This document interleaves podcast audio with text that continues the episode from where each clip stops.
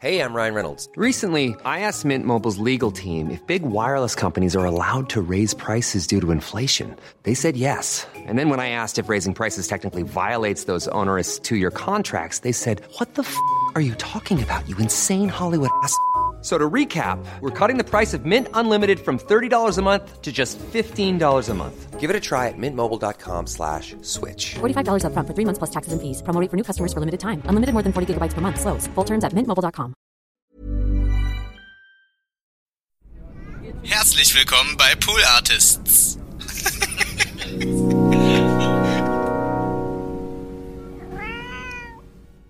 weiß nicht, das passiert ja dann so, dann, dann, dann macht man das regelmäßiger und dann irgendwann habe ich auch angefangen in Gesprächen zu sagen, ja, ich bin Musiker. Das fiel mir immer irgendwie schwer, weil ich dann immer dachte, ja, aber dafür musst du doch irgendwie in, in Berlin in einer, in, einer, in einer Kommune leben und musst doch ständig auf Raves gehen und so. Und dann habe ich gemerkt, so, nee, das muss man eigentlich nicht. Man kann auch, man kann auch einfach relativ langweilig zu Hause sitzen und trotzdem Musiker sein. Äh, also da, da war für mich ein riesen Ballast auch mit verbunden.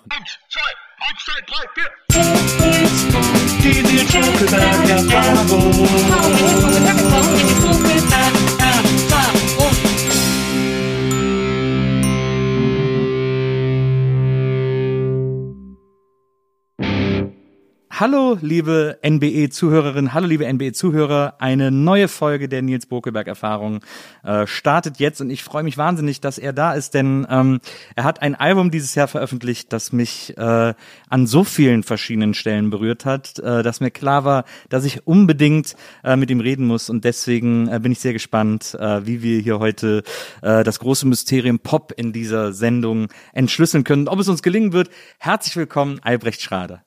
Dankeschön, hallo. Schön, dass du da bist. Ähm, ja, also dein, äh, dein aktuelles Album, da sprechen wir nachher noch drüber, äh, das hat mich wirklich total umgehauen.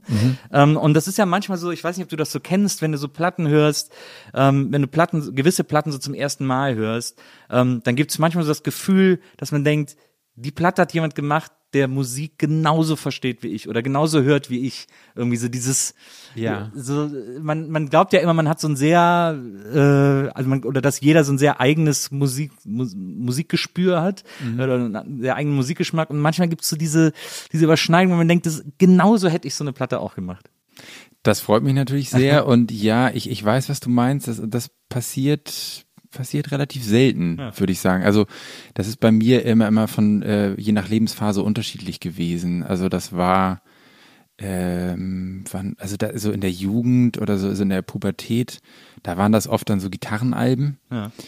Und dann hatte ich das äh, so in den frühen 20ern war das so bei Elliott Smith, eigentlich so fast das Gesamtwerk, aber so bei so einem Album wie XO dachte ich, Mensch, das ist irgendwie, also das, das, das ist genauso, wie ich auch Musik verstehe. Und dann auch so dieses im, in den Details und so. Und dann waren später waren es andere Alben. Ja, das ist natürlich ein tolles Gefühl. Es freut mich sehr, wenn das, äh, wenn ich das mit meiner Musik bewirken kann.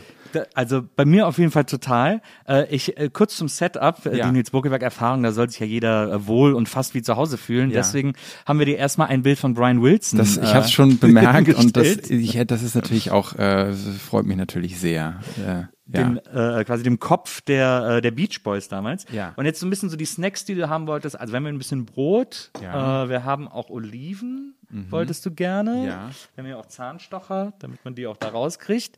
Äh, wir haben ein bisschen Käse Ja. und äh, Rosé. Äh, du wolltest Rosé oder Weißwein? Ich finde Rosé äh, zur Jahreszeit finde ich das gerade so in der Aperitif, im Aperitivkontext finde ich das ein tolles Getränk. Naja. Ja. Ja, ich bin, also ich bin ein großer Rosé-Fan, deswegen würde ich Ja. sagen, ich, ich schenke uns beiden einfach mal ein. Ja. Äh, es gibt hier auch noch ein bisschen Schnappereien, wenn du nachher noch Süßhunger haben solltest. So, aber ansonsten bedien dich gerne. Ich schieb dir das alles ein bisschen rüber. Und gerne so ein Gläschen Wasser auch. Ja, na klar. Kriegst du auch. So. Ist eigentlich das mit der Erfahrung. Ich finde es ja sehr gut, dass du äh, Erfahrung sagst und nicht Experience, weil es ist schon an die Jimi Hendrix Nee, Experience. es ist tatsächlich, äh, also ich glaube, also ähm, es ist über Umwege, glaube ich, an die Jimi Hendrix Experience äh, angelehnt. Einer der größten Podcasts in Amerika ist Mhm. die Joe Rogan Experience. Ähm, der ist gerade für, ich glaube, 20 Millionen oder so an Spotify verkauft worden. Ähm, also das ist so der größte Podcast, den es gibt. Mhm. Und äh, uns ist aufgefallen, dass äh, diese Art Interview ähm, keiner in Deutschland führt.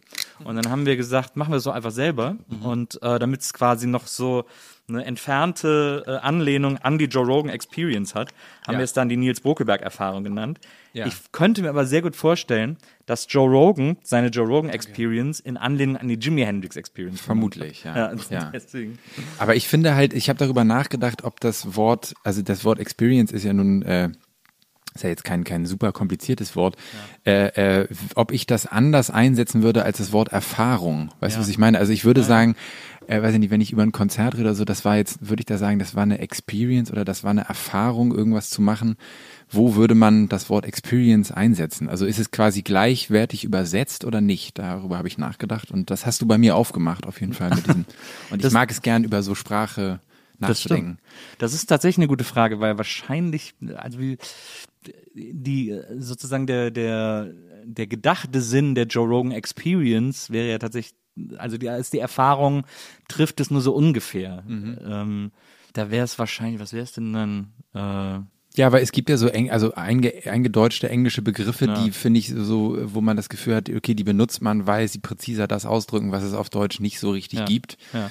Ähm, und das Wort Erfahrung gibt es ja auf jeden Fall, aber ähm, ja, naja, ich weiß, ich, ich habe es auch noch nicht für mich richtig beantworten können, aber äh, ich bin sofort auf Jimi Hendrix gekommen und fand das auch einfach ein super Bandnamen damals. Ne? Also sehr, sehr selbstbewusst. Ja.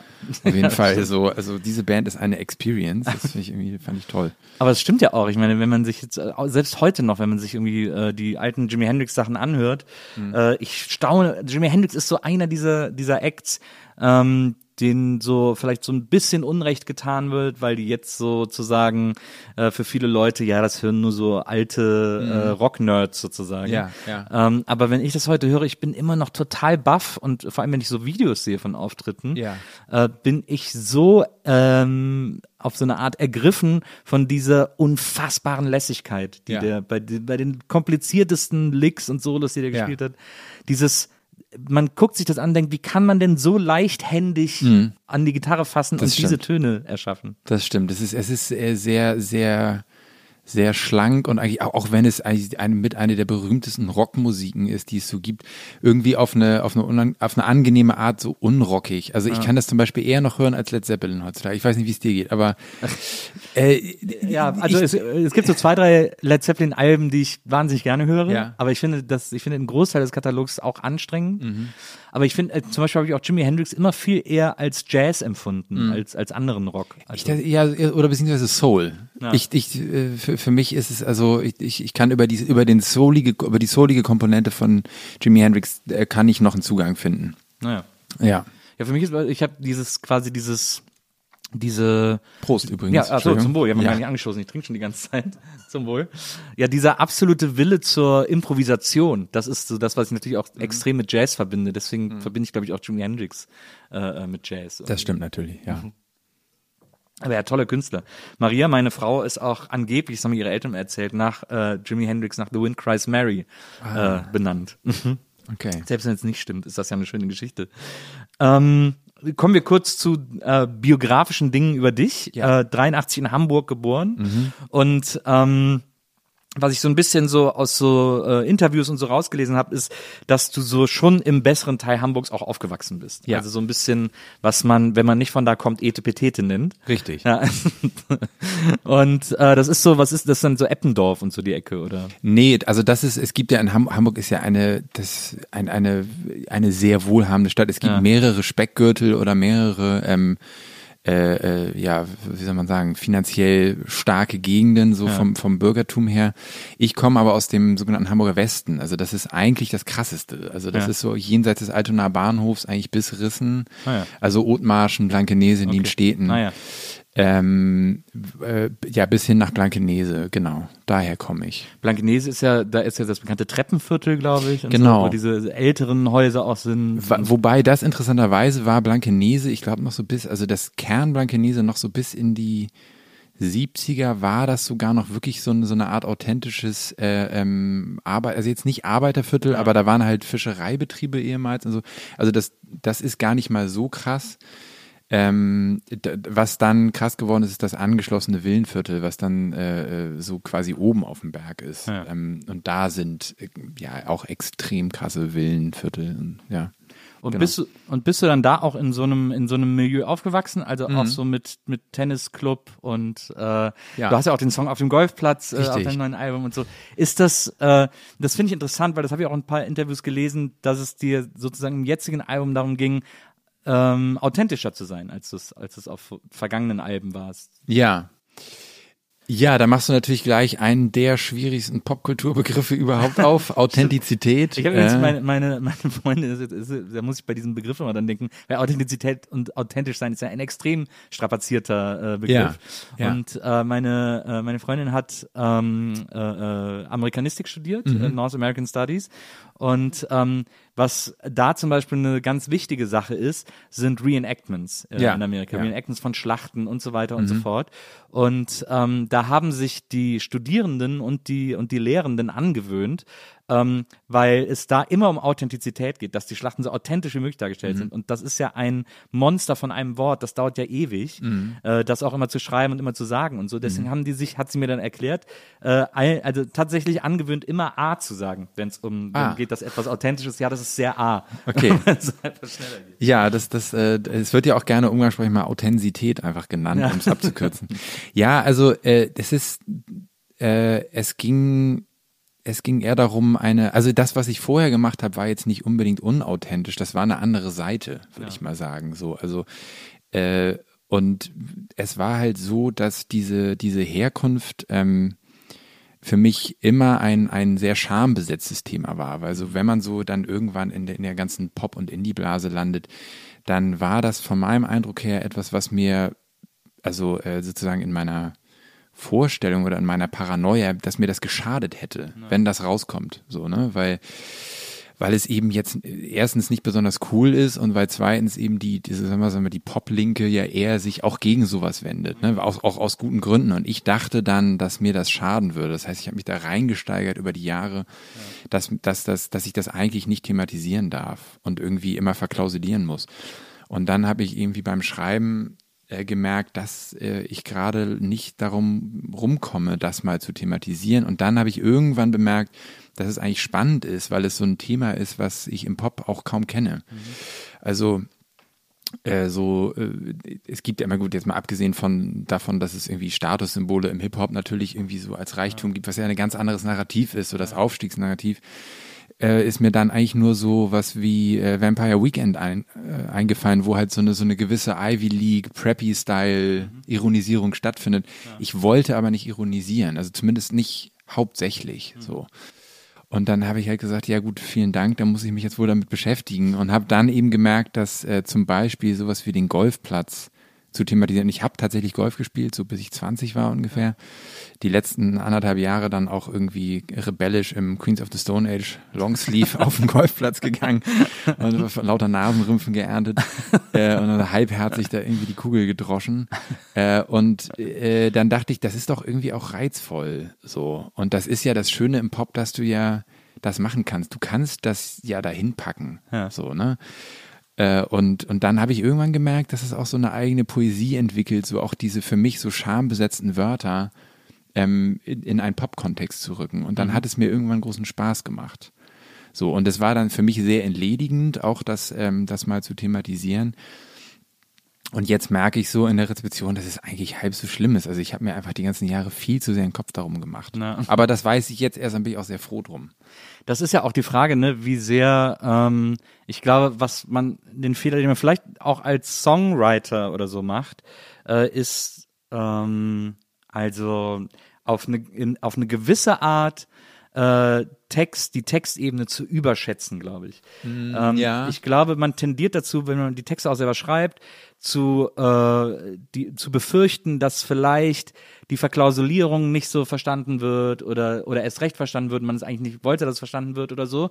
Äh, und man äh, Angst hat, dass etwas zu ironisch wirkt oder unauthentisch wirkt oder so und vergisst dabei aber, dass, glaube ich, für die Zuhörer auch die, äh, auch die musikalische Ebene ja ein Gefühl transportiert, das eben authentisch oder unauthentisch sein kann. Oder? Ja, das stimmt natürlich. Äh, Wobei ich da relativ sicher, und das meine ich jetzt gar nicht beleidigt oder trotzig, äh, mir sehr, ziemlich sicher bin, dass es da einen großen Unterschied macht, ob du auf Deutsch oder auf Englisch singst.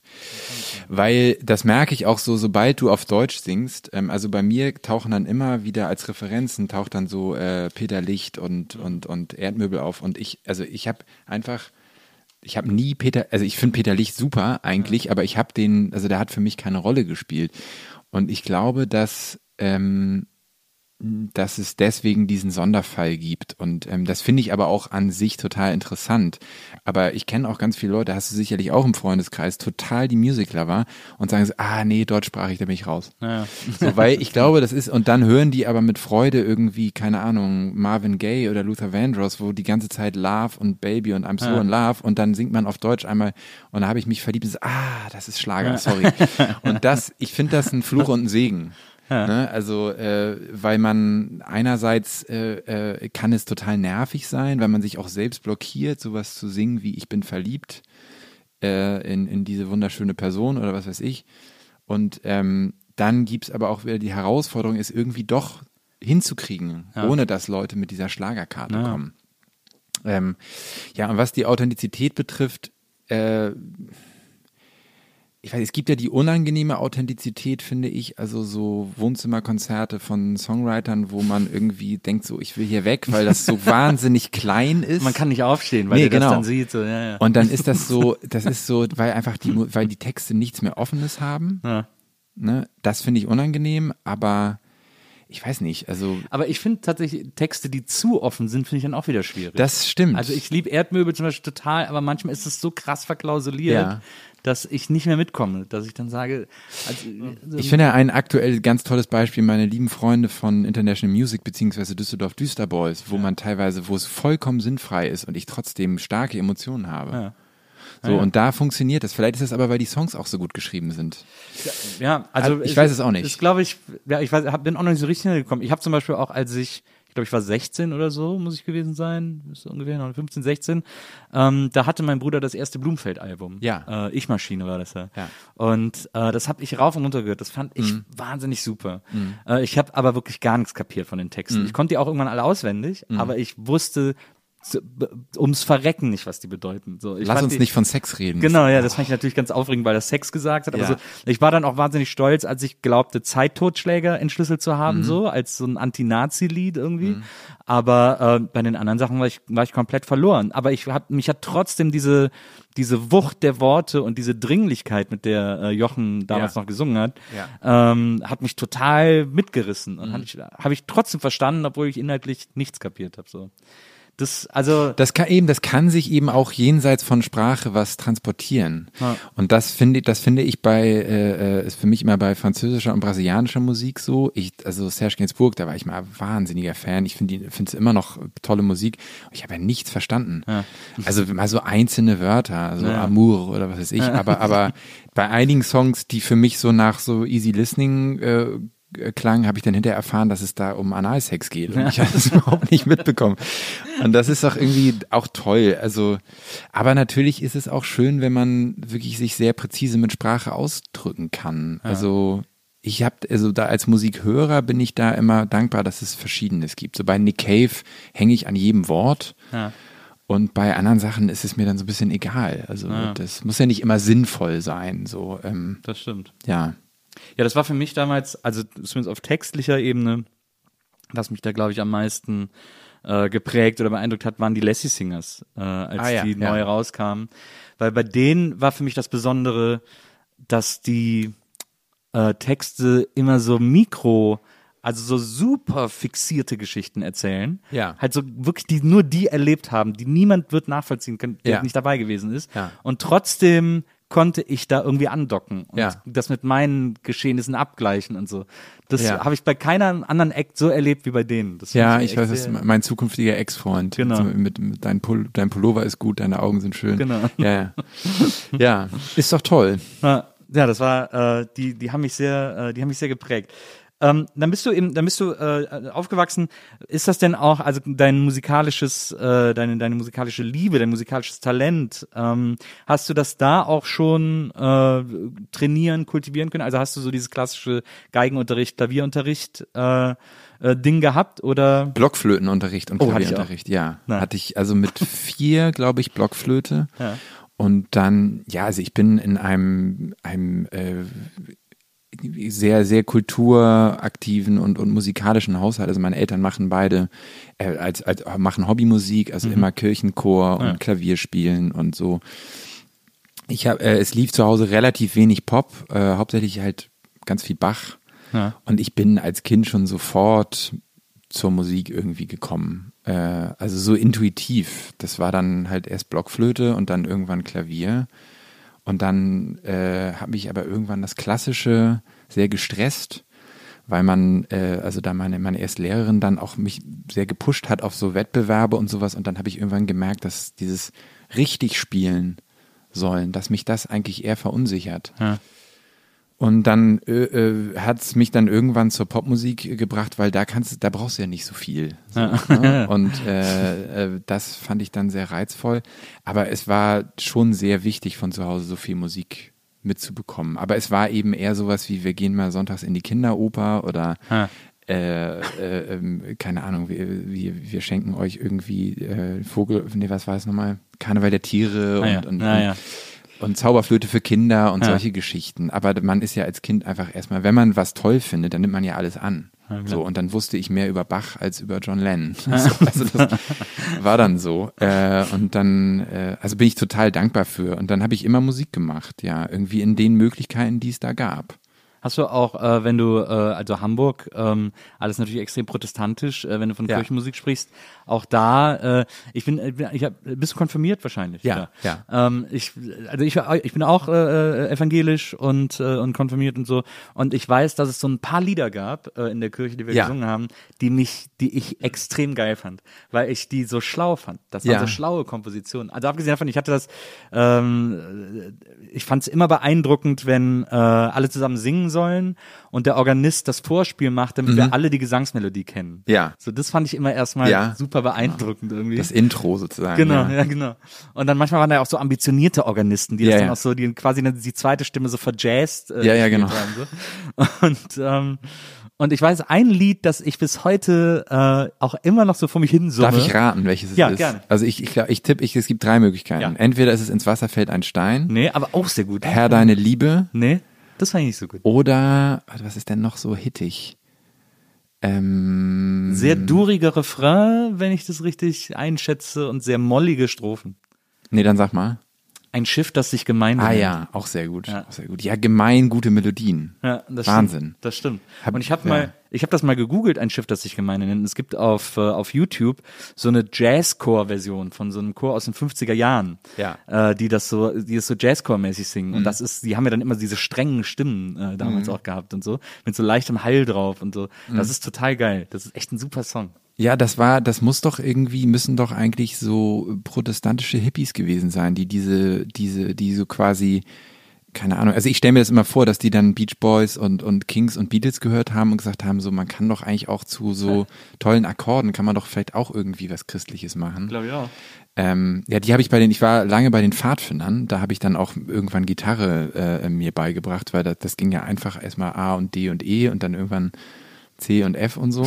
und da halt diese Songs rauf und runter geschrammelt. Und dann ist es immer jetzt noch manchmal so, wenn ich so, ohne irgendwie was vorzunehmen, Klavier spiele, dann lande ich mit Sicherheit nach einer halben Stunde irgendwann bei ins Wasser fällt ein Stein Ja. und improvisiere darüber und ich, ich finde den Text wahnsinnig cheesy eigentlich so und habe auch mit dem Glauben irgendwie dann relativ schnell abgeschlossen, aber die Melodie und die Akkorde sind schon schon schon ein Hit. Ja.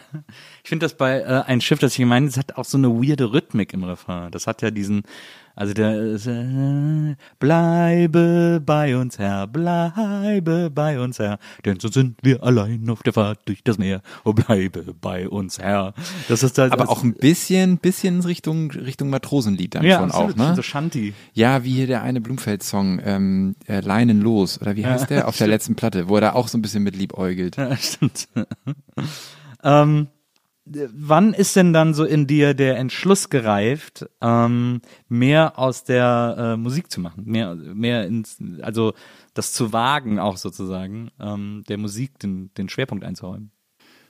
Ja, das hat, das hat erstaunlicherweise ziemlich lange gedauert. Also ich, ich kann das im Nachhinein nur mir so erklären, dass ähm, es war eigentlich mir immer klar, so, aber es war vom dann doch schon auch, das sage ich jetzt ohne mit meinen irgendwas gegen meine Eltern zu sagen, durch das bürgerliche Aufwachsen schon nicht so leicht. Naja. So, also die, die haben das nie, haben nie gesagt, auf keinen Fall darfst du das.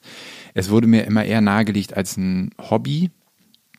Und dann, äh, ich, also da, ich glaube, da, da ich habe dann einfach ganz lange nicht dran geglaubt. Dann habe ich erstmal, habe ich versucht, Psychologie zu studieren, habe das abgebrochen. Dann habe ich Musikwissenschaft studiert. Das ging dann so. Ja. Aber in den Jahren, pff, da war ich auch einfach ey, sehr mit Melancholie beschäftigt und so, auch man, ich will doch eigentlich Musik und habe mich aber immer nicht getraut. Ja.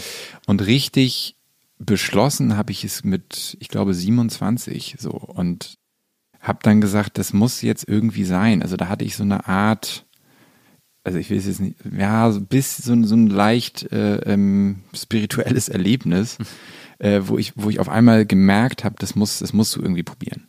So und dann auch alles dem untergeordnet habe. Also dann habe ich mich angefangen drum zu kümmern und habe dann irgendwie Studium fertig gemacht und dann halt gejobbt, ähm, ein paar Jahre lang bei der Deutschen Welle in Bonn und einfach mich irgendwie äh, über Wasser gehalten und halt nebenher alle möglichen Musiksachen gemacht. So und habe wirklich zu fast nichts Nein gesagt. Also ich habe eigene Sachen gemacht und habe irgendwie mit Indie-Bands äh, Touren gespielt als Keyboarder, habe ähm, Kurzfilmmusiken gemacht und äh, alles Mögliche. So, weil ich irgendwie wusste, so von allen Tätigkeiten, die es gibt, ähm, ist das insgesamt das, äh, äh, was eindeutig am besten zu mir passt. Ja. Und dann muss ich das irgendwie verfolgen. Ja. Und äh, das habe ich dann sehr ernst genommen, vielleicht auch ein bisschen zu ernst teilweise, äh, also schon sehr in den Kopf gesetzt.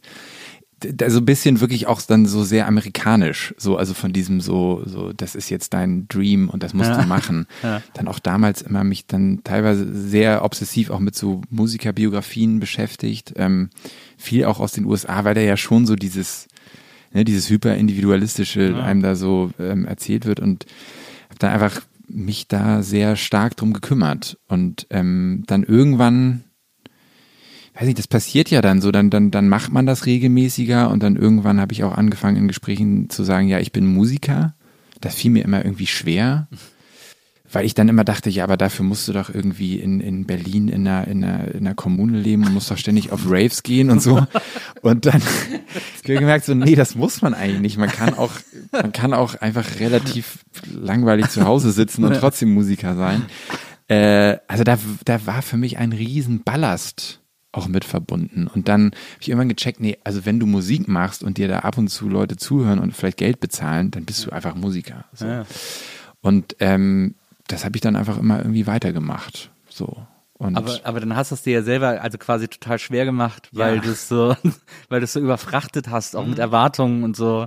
ja, weil ich auch voll war von popkulturellem Input. Ja. Und aber immer dabei äh, äh, äh, das auch auch dann auf mich bezogen habe, ne? weil das halt die Identifikation war. Also wenn ich jetzt eine Biografie von einem Maler gesehen habe oder, oder oder so, dann war hat da halt ist halt nicht so viel bei mir passiert, aber ähm, bei bei Musik immer. Also das war irgendwie immer eigentlich klar. Aber Was, es was war denn so eine Biografie, die dich so, die dich so beeindruckt hat? Mm, ich, ich habe mich so so in den in den ersten paar Jahren dann sehr äh, zum Beispiel an Rocco Schamoni orientiert und diesem einfach machen. So. Äh, und dann war es aber auch, ja, schon auch Brian Wilson, Paul McCartney, Joni Mitchell dann in späteren Jahren sehr, die ja auch irgendwie äh, ähm, einfach gemacht hat und auf der Suche, aber die wollte ja eigentlich so Musical-Songs machen und wusste nicht, wie man das schreibt. Also hat sie ihre Gitarre immer so lang verstimmt, bis die Akkorde ungefähr so klangen wie bei Judy Garland oder so. Und einfach so, also eher so diese, diese Leute, die irgendwie aus Trotz das einfach durchgezogen haben. Ja. So. Und ähm, da habe ich dann gemerkt, dass es das Verbindende war halt einfach so dieses, dieses ständige Ausprobieren. Und in, mit einem in Kauf nehmen von Rückschlägen. So, ne? Und das, äh, das habe ich dann einfach irgendwie immer weitergemacht. Ja. Und ähm, dann hast du ja, du hast ja dann auch für äh, für so Acts, äh, äh, für größere Acts, für Pete Doherty und so irgendwie auch äh, Klavier gespielt, äh, was mit äh, Anna Jo als als Gitarrist auf Tour, Ja. die ja auch eine Zeit lang Keyboarder. so eine Sache waren. Genau. was? Als Ja. Keyboarder. Ach, als Keyboarder, okay. Ja, genau. Äh, äh, aber die waren ja auch mal eine kurze Zeit lang so eine Sache irgendwie und äh, so Indie-Darlings im Grunde genommen. Ähm, und hast dann, äh, bist dann nach Köln, hast in Köln, glaube ich, auch studiert, ne? Genau. Ja. Und da ist es, hast du in Köln auch historische Musikwissenschaft studiert? Richtig. Hast du Wikipedia richtig? Naja, das genau. Stimmt. Und da hast du in irgendeinem Interview mal erzählt, du hättest dich dann ewig lang mit so äh, mit so Königssinfonien äh, oder sowas äh, beschäftigt im Rahmen dieses im Rahmen dieses Studios. Ich habe jetzt den falschen Begriff äh, gewählt, weil mir der richtig nicht mehr einfällt. Aber es hatte irgendwas so mit so der der Musik aus der Zeit von Ludwig zu tun und so. Ah, ja, ja, ja. Ich hatte, ich hatte, ich, ich hatte mal ein Seminar zur Musik am Hof von Ludwig dem 14. Ja. Und das, ja, da hatte ich offensichtlich ein bisschen beeindruckt, weil du gesagt hast, das hätte ich dann eine Zeit lang äh, echt beschäftigt. Ja, äh, äh, also ich, ich, ich fand es erstmal einfach wahnsinnig nied. Also ich habe so eine, ich habe so eine, so eine, ja, so eine Liebe zu dieser Fachidiotie. Also es war Ja. natürlich eigentlich staubtrocken. Ja. Dann sitzt du da mit zwölf Leuten irgendwie äh, mittwochs um 10.30 Uhr und hörst dir diese oh, Jahrhunderte alte Musik an. Es war aber interessant, dass das eben völlig andere Bedingungen waren, Musik zu machen, als wir das heute kennen. Es gab die Idee von freier Kunst nicht. Also man war Handwerker. Ja. Und dass alle Musik, die an so einem Hof entstanden ist, eigentlich der Repräsentation diente. Und dann hat Ludwig der 14 gesagt, so ja, ich habe hier nachher irgendwelche Fürsten äh, zu Gast, mach mir mal so eine Blockflötenserenade. Und dann mussten die Leute das schreiben. Ja. Ne? Das war so eine Art Jingle im Grunde genommen für die Gäste. Ja, die so also eigentlich eher so wie so eine Playlist. Ja. So, also eigentlich Mu- Mut, Mutmusik, so, ne? Also für bestimmte Anlässe musste die Musik eben so und so klingen. Und wenn man, wenn der da mit seinen Fürstenfreunden wahrscheinlich irgendwie Orgien gefeiert hat, dann sollte die halt so und so klingen. Äh, und genau, und, und äh, so Sachen, aber da, da bin ich nicht so in die Musik eingestiegen, aber was schon, also ich war dann so, so mit, mit Beethoven, da war ich schon mal eine Zeit lang sehr mit beschäftigt. Dann bin ich auch übers Studium zum Jazz gekommen, weil ich ein tolles Jazzseminar hatte. Ja. Ähm, also das war schon nicht alles, alles doof. Es ist halt eine, eine Form der Beschäftigung Musik, die, die eine Sackgasse ist. Ne? Also du bist immer in der, in der, in der Struktur und in der Analyse und das kann dir nicht alles über Musik sagen. Ja. Das, das hat seine Grenzen. Also warum ich bei bestimmten Stücken oder, oder Songs sofort eine emotionale Reaktion habe, bei anderen nicht, das kann dir Musikwissenschaft nicht erklären. Ja. So. Und hattest du da auch, gab es dann auch so Momente, das hatte ich so ein bisschen, als ich, ich habe in äh, München Regie studiert und ich war immer, ich habe immer Filme geliebt. Und ich hatte, irgendwann bin ich an so einen Punkt gekommen, ähm, weil da beschäftigt man sich natürlich auch viel mit der Struktur von Filmen, äh, von Drehbüchern, äh, wie das, wie das irgendwie alles funktioniert. Und ich hatte irgendwann, gab es so einen Zeitpunkt, wo ich Angst hatte, ähm, so sehr in die Theorie von Filmen zu gehen und in die Theorie von der Wirkweise von Filmen und von Drehbüchern, dass ich vergesse, wie sich ein Film, den ich gut finde, anfühlt. Also wie es jetzt Genau anfühlt, das. den zu gucken. Ja. Genau das ist das Problem. Ich hatte irgendwann die, ähm, also quasi der Popsong des ähm, 18. und 19. Jahrhunderts ist die Sonatensatzform.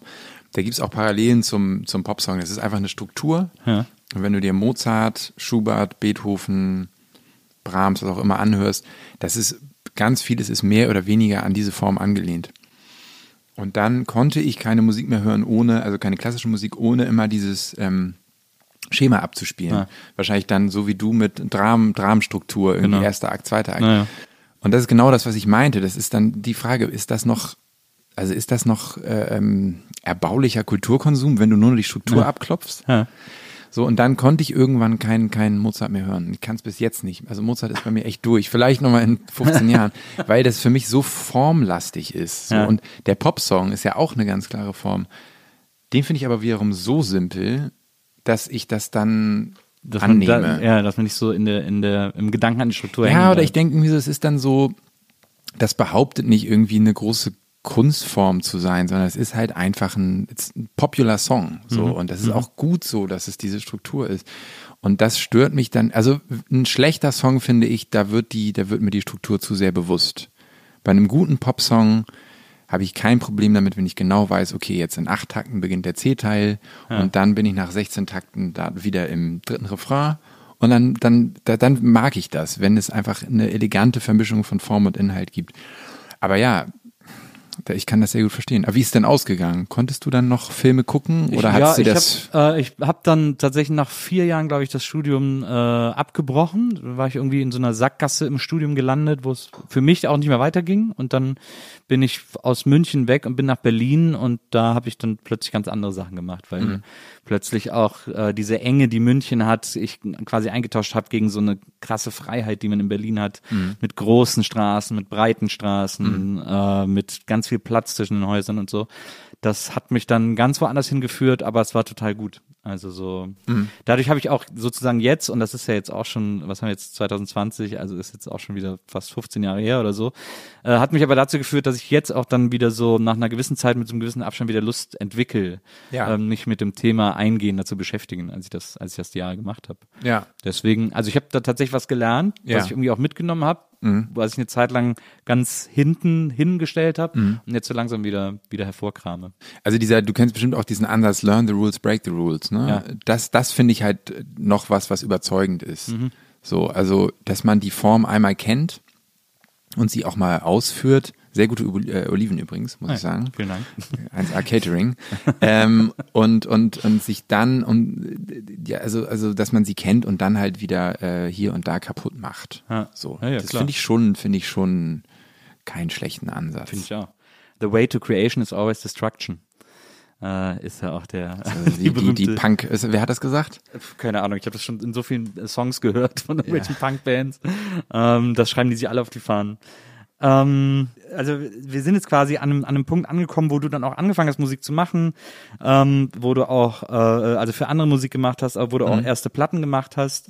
Ähm, und gab es da irgendwann mal so den, den Zeitpunkt, vielleicht zum, zum ersten richtigen Album oder so, wo du gedacht hast, so, jetzt habe ich's, jetzt bin ich endlich da äh, hingekommen, wo ich hinkommen wollte, oder ordnet sich das dann immer einem, dem Wunsch nach einem nächsten Level unter? Äh, ja, ganz klar letzteres. Also Ja. beziehungsweise ich glaube, das ist so eine, also ich glaube, es gibt den, den vielleicht bei allen Menschen, die Kunst machen, so den Wunsch nach so einem, dass es einmal so, so, so, dass man einmal so auf, auf so ein Monolith anko- bei, da einmal so ankommt. Aber in der Realität ist es, glaube ich, total gesund, auch immer wieder dann äh, äh, äh, unzufrieden zu sein. Ja. Ähm, und bei manchen geht das, glaube ich, sehr schnell so. Also man hat was fertig, ist unzufrieden, sieht nur noch die Menge und will es besser machen. Also eigentlich so, ein- ne, so, so ein Perpetuum mobile. Ja. Ganz so doll ist es bei mir nicht, aber da ich irgendwie glücklicherweise, also, also ich vertraue total darauf, dass ich immer Ideen habe. Die Umsetzung ist eine andere Sache. Aber ich finde, also mir fällt es Gott sei Dank relativ leicht, Ideen zu haben. So und dann, das ist für mich aber auch noch nicht die Arbeit. So ähm, die Arbeit an der Idee ist dann das, was für mich wirklich dann das Handwerkliche ist. So, ne? Und ja. bis jetzt, nee, es gibt immer so Momente, also jetzt, als mein Album ersch erschienen ist und ich so gemerkt habe, das ist irgendwie echt alles gut gelaufen, wie wir das vorbereitet haben, wie das alles, wer da mitgemacht hat, wie, wie das jetzt aussieht und, und so. Da gab es dann schon einfach so, so zwei, drei Tage vielleicht rund um den Release, wo ich dachte, oh, geil, das war jetzt, so wolltest du das. So. Und dann hat aber fing, fing die fing die äh, Grüblerei schon wieder an. So und dann gab es ein paar grüblerische Phasen und dann äh, Wochen. Dann habe ich gesagt so nee jetzt die Zufriedenheit ist schon das dominierende Gefühl und dann muss man irgendwie einfach. Also ich habe jetzt schon wieder total Lust was Neues zu schreiben. Ich brauche nur noch also gerade keine keine Zeit leider, aber bald. Aber was ist denn für dich im Songwriting-Prozess der interessanteste Schritt?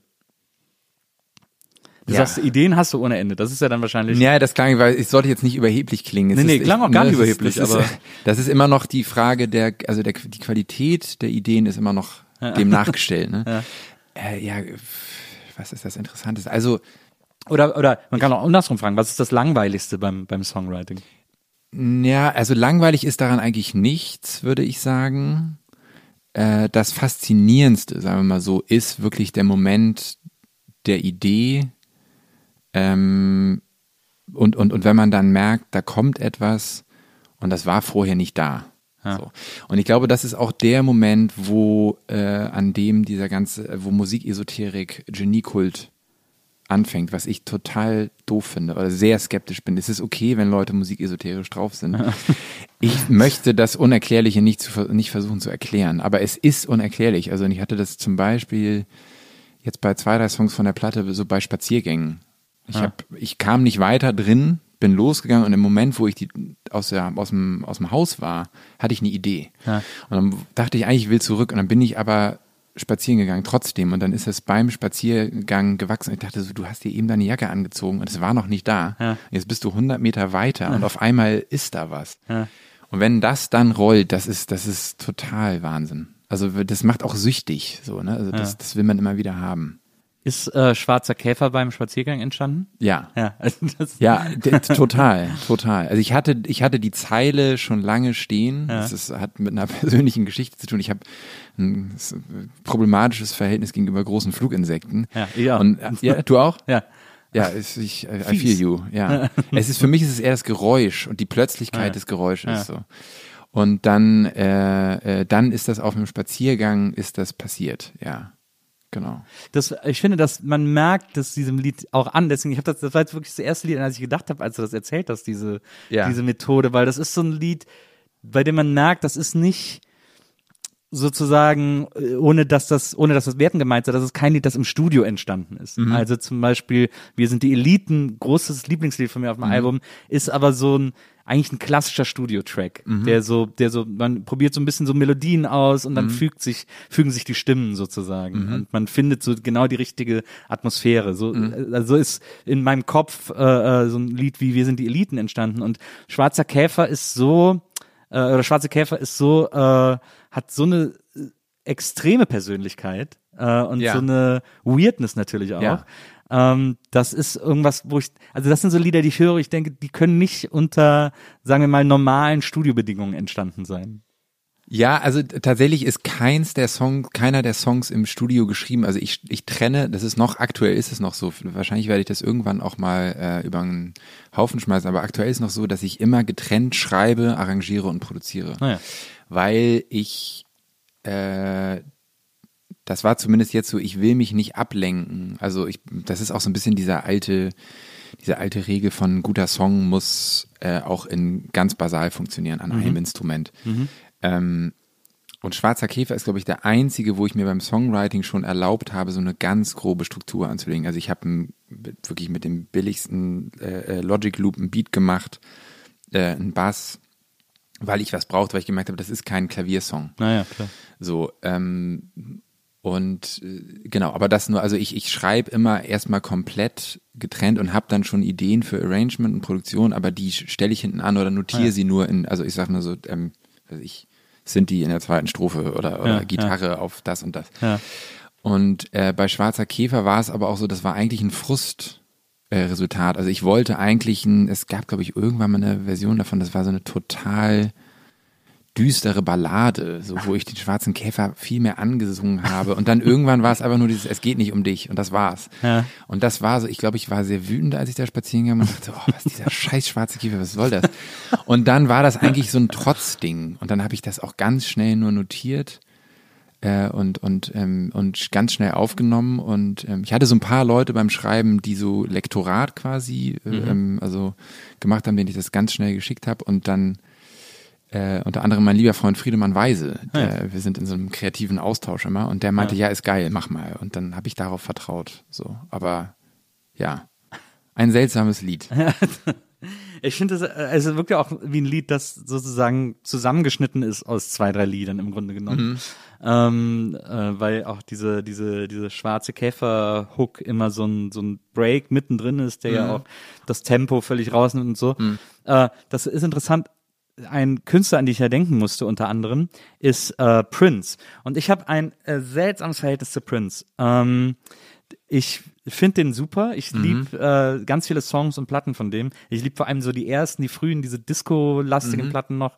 Ähm, das liegt aber daran, dass ich sowieso ein sehr großes Disco-Herz habe. Aber ich äh, finde trotzdem, dass das ein toller Künstler war und dass das ein beeindruckender Künstler war und Ja. so.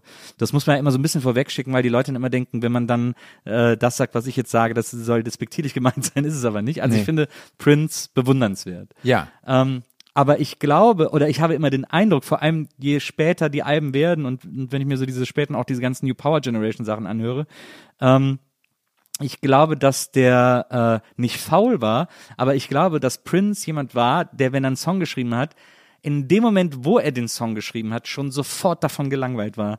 Und deswegen glaube ich, ko konnte Prince keine Enden schreiben. Ich finde, dass die Hälfte de- oder die meisten Songs von Prince einfach nicht aufhören. Die haben kein Ende. Es ist so krass, wenn du dir zum Beispiel mal Get Up anhörst. Äh, Ja. Get Up, 21 Positions in a One Night Stand. Das, am Ende hat man das Gefühl, er wäre aus dem Studio gegangen und der Rest der Band überlegt so, ja, äh, was sollen wir jetzt machen? Äh, Ja. okay, ja, also ich höre jetzt auf und so. Also so hört sich das wirklich an. Ja. Das so, das so die, das zerfasert total. Ja, das ja. fließt so auseinander. Ich glaube, dass, dass, ja, also dass der einfach super schnell von den eigenen Ideen gelangweilt war. Das Weil ist der, eine sehr interessante Theorie. Wirklich, weil also, also ich, ich habe auch, ich habe auch einige Prince-Platten und äh, äh, ich höre das immer wieder, aber es gibt so, es gibt immer so ein Element, wo ich dachte, was, was, was, was, was soll das? Also Ja. nicht, nicht, nicht in so einem Sinne, der, der, also der, das ist offensichtlich ein wahnsinnig talentierter Musiker gewesen. Aber ich, ich dachte, ich habe es immer für mich so abgespeichert, als so, mir fehlt so ein bisschen der Dienst am Song. So, also es ist äh, äh, also ja ein Wahnsinns-Output. Und das mit dem, dass er selbst gelangweilt war, ist, ist eine ganz, ganz interessante Theorie. Was ich so toll finde, ist, dass er einfach in 80 Prozent der Songs immer diesen selben einen super simplen Beat benutzt. Mit ganz, ganz minimalen Abweichungen. Ja. Und dass er das so durchzieht. Ähm, aber ich, ich, ich habe zum Beispiel das Phänomen, also ich meine, ich habe, muss ich schon offen sagen, ich kann mir eigentlich sehr gut Sachen, Musik merken. So, Ja. ist ja auch Teil meines, meines Kapitals. Und dann höre ich Prince-Platten und zwei Tage später kann, ich kann mich an die Sachen, ich kann mich nicht erinnern, was ich überhaupt gehört habe. Also es ist so, es ist so durchgelaufen. Ich fand's toll. Aber es ist, es ist oft, fehlt ihm so eine Catchiness und dann weiß man aber ja, dass er eigentlich sehr catchy schreiben konnte. Vielleicht hat er das Genau. für andere, genauso wie Elvis Costello ja auch immer sagt, ich könnte auch die ganze Zeit so schreiben wie, weiß ich nicht, äh, äh, Leute, die so catchy Songs machen, aber ich mache das einfach nicht. Vielleicht war das auch das. Ich, aber ja, interessanter Punkt. Ja, ich war auch glaub, einfach das- gelangweilt. ich glaube, der hat sozusagen immer, der erkennt, welche Elemente den Hit machen, also welche Elemente catchy sind, welches äh, Lick irgendwie äh, funktioniert, äh, welcher äh, Beat, welche Zeile und so. Das weiß er alles, das erkennt er auch alles und packt das alles in den Song, aber legt das alles, der im Grunde genommen macht er immer so Musikbaukästen. Ja. Äh, wo äh, er sagt, guck mal hier, das, das, das Element, das Element, das Element. Wenn du das jetzt richtig zusammensetzen würdest, dann wäre es ein Hit. Ciao, ich bin raus. Und das ist dann der Song. Ist ja im Grunde genommen ist es sogar bei Purple Rain so, dass er dann so ewig geht und wo ihm am Schluss nochmal dieses geile Lick einfällt, dieses dir, dir, dir, dir. Ja. So, das fällt mir erst ganz am Schluss und man merkt dem Song richtig an, dass ihm das da auch erst eingefallen ist, dass er denkt, oh, das wäre jetzt noch geil. Und das dann noch schnell zum Ende spielt. Und das ist so, das ist für mich Prince, so der, der Typ, der so die Ideen notiert, im Grunde genommen. Ja, interessant. Mhm. Ich, also ich dachte auch immer noch, dass diese, also diese, dieses, was du meintest mit den sehr langen Enden oder den nicht, den schlechten Enden sozusagen, dass das auch ein bisschen so dieses Disco-Erbe ist oder, oder so, weil ja schon irgendwie so jetzt im, im Soul, im Jazz, im Funk, Ja. im Disco, es oft einfach, oder auch, kommt das nicht einfach aus dem Gospel, wo am Ende einfach acht Minuten lang einfach so eine, so eine Art Ekstase kommt über das Ja. Repetitive. Ich habe mir das immer so hergeleitet, Ja. dass das, weil es ist ja auch, äh, um es jetzt mal bei äh, den, den offensichtlichen Kontrahenten, bei Michael Jackson ja auch gab, so super lange Song äh, Parts am Ende, wo einfach irgendwie wiederholen, wiederholen, wiederholen und also aber du hast schon recht, es ist, ist bei ihm manchmal, bei Prince schon manchmal so, also lieblos ist ein großes Wort, aber so ein bisschen, ja, mach ich halt nochmal drei Minuten. So. Du hast, äh, habe ich gelesen, mit 15 von deinem Vater eine Burt Bacharach äh, CD geschenkt bekommen. Auch, Ja. äh, Es spielt, glaube ich, auch regelmäßig in Hamburg. Äh, Burt Wir haben, Bacharach. ich habe ihn mit meinen Eltern zusammen gesehen in der Elbphilharmonie. Das war mein erstes und einziges Mal in der Elbphilharmonie. Letztes Jahr im Juli. Naja. Ja, Burt Bacharach ist ja, die meisten Leute kennen drei Lieder von dem. genau. Mindestens. Äh, ja, also That's What Friends Are For ist, glaube ich, Burt Bacharach, ne? I Say a Little Prayer. Stimmt, Say a Little Prayer. Und vielleicht noch Raindrops Keep Falling on My Genau, Head. der ja. äh, äh, Butch Cassidy äh, äh, Genau. Song, genau. Ähm, was ist für dich das Besondere? Also wenn man mit 15 eine CD geschenkt bekommt, da hat man nicht so viele Platten, da hört man alles, was man hat sozusagen und Mhm. hört das wirklich rauf und runter. Was ist für dich die, das Besondere an Burt Bacharach? Äh, das war zu der Zeit vor allem der große Kontrast zu dem, was ich sozusagen offiziell gehört habe, was so ähm, ja Smashing Pumpkins, äh, Incubus, ähm, was, also also so ja so also Visions Mus- Musik, also so Alternative Rock und und und so so bisschen frühen frühen Post Hardcore Emo Sachen dann auch, also ich glaube so Deftones und so, also Äh, im Nachhinein Musik, die ich jetzt niemals wieder hören möchte. Ne, Deftones habe ich auch zuletzt mal versucht das- und da, hab- da habe ich mich auch gefragt, schlecht gealtert. Ja. Ganz komische Zeit, gealtert. ganz komische Zeit.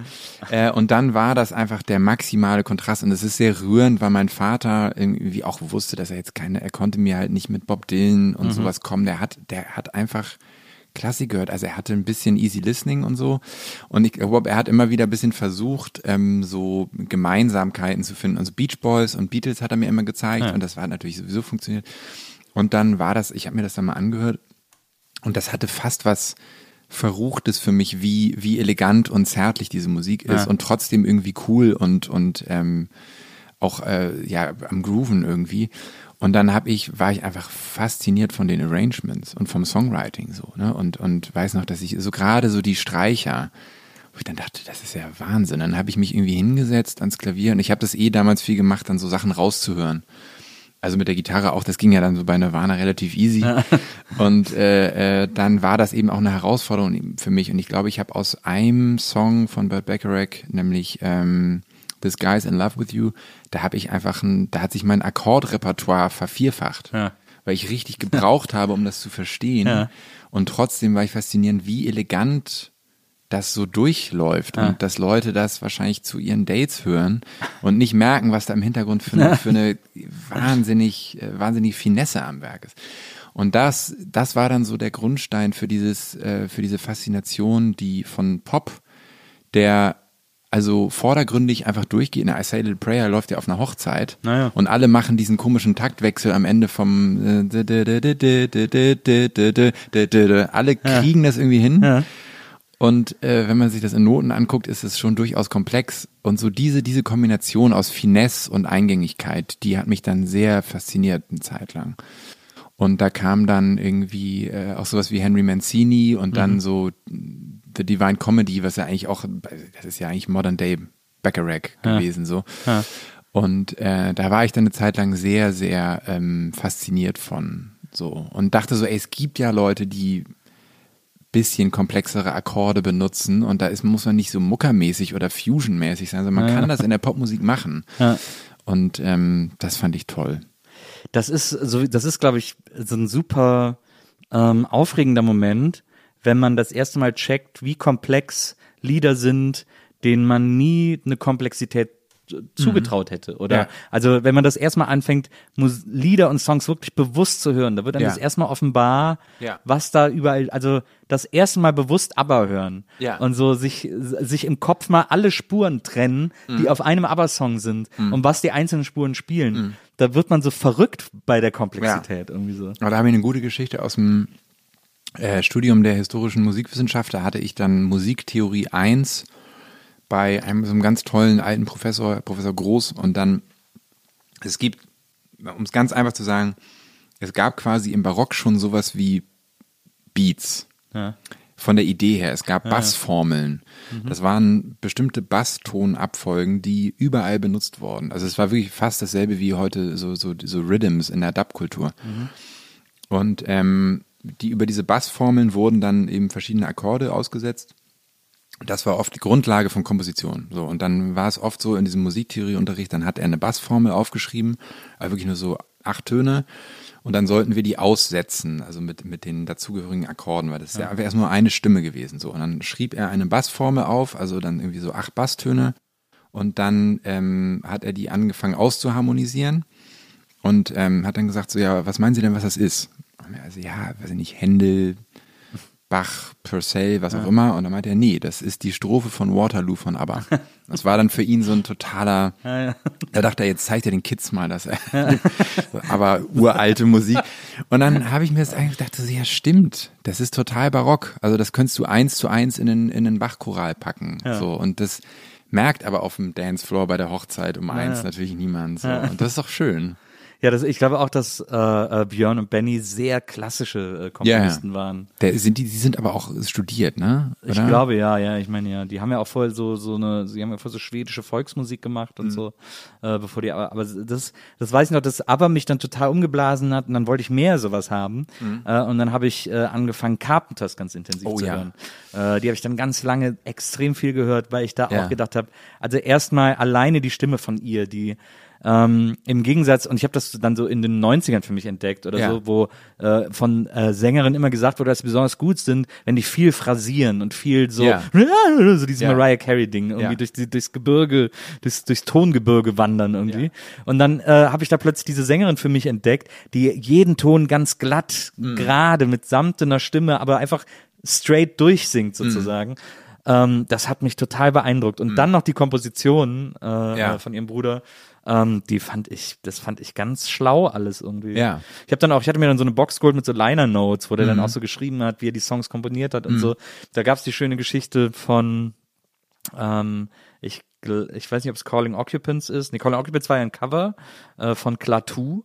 Ähm, auch eine tolle Band, über die es auch damals eine tolle Geschichte gab. Ähm, aber äh, äh, irgend so ein, eins meiner Lieblings äh, ähm, Carpen- Carpenters-Lieder, komm gerade nicht drauf, welches ist For All We Know oder so ähnlich. Ähm, und da ist es so, da ist am Schluss so ein Gitarrensolo drin, Mhm. ähm, dass sie einen Freund haben spielen lassen. Sie haben so einen Gitarristen, der hat immer im Studio alles für sie eingespielt. Ja. Und das ist halt, ähm, das ist ein super dramatisches Solo, ist sozusagen die Klimax des Songs und dann kommt dieses kommt dieses, kommt dieses Gitarrensolo da rein äh, und, und unterstreicht nochmal die Dramatik. Ähm, äh, Goodbye to Love ist es, genau. Äh, unterstreicht die Dramatik des Textes. Ah ja, das Solo. Genau. Wo sie dann Goodbye sagt, Liebe ist für mich durch Ja, und so, ja. Und dann, äh, dann hat äh, Richard Carpenter geschrieben, dass sie das Lied veröffentlicht haben. Und für sie war es ein- eine typische Ballade im Carpenter-Stil. Und noch nie und wirklich kübelweise böse Briefe bekommen haben von ihren klassischen Fans, die eben so Hausfrauen waren, die gesagt haben, warum sie denn jetzt Heavy Metal machen würden, weil am Ende ein Gitarrensolo. Aber da Lied ist es aber eher so Glam-mäßig, oder? Das Solo? ja, aber es ist so sehr verzerrt. Also Mhm. es ist tatsächlich sehr, eigentlich sehr hart verzerrt. Deswegen hat das ja dann auch diesen schönen Kontrast zu diesen, zu diesen, zu diesen Chören und so. Mhm. Ja. Äh, und das war für die, war für die Hausfrauen zu viel. Oh Mann. Ja, ich habe eine, ich habe meine erste Carpenters-Platte war vom Flohmarkt für einen Euro, die und da stand noch eine Widmung drin von einer wahrscheinlich zu Ende gegangenen Beziehung irgendwie. Liebe Heidi in Liebe dein Werner. Oh nein. 79 und dann wahrscheinlich irgendwann voller Hass alle Platten auf dem Flohmarkt gegeben.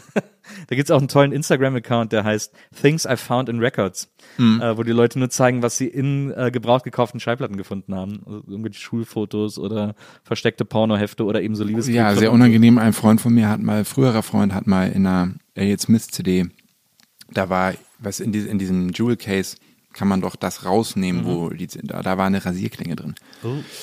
Das ist sehr unschön. Ja, allerdings. Ja. allerdings. Naja.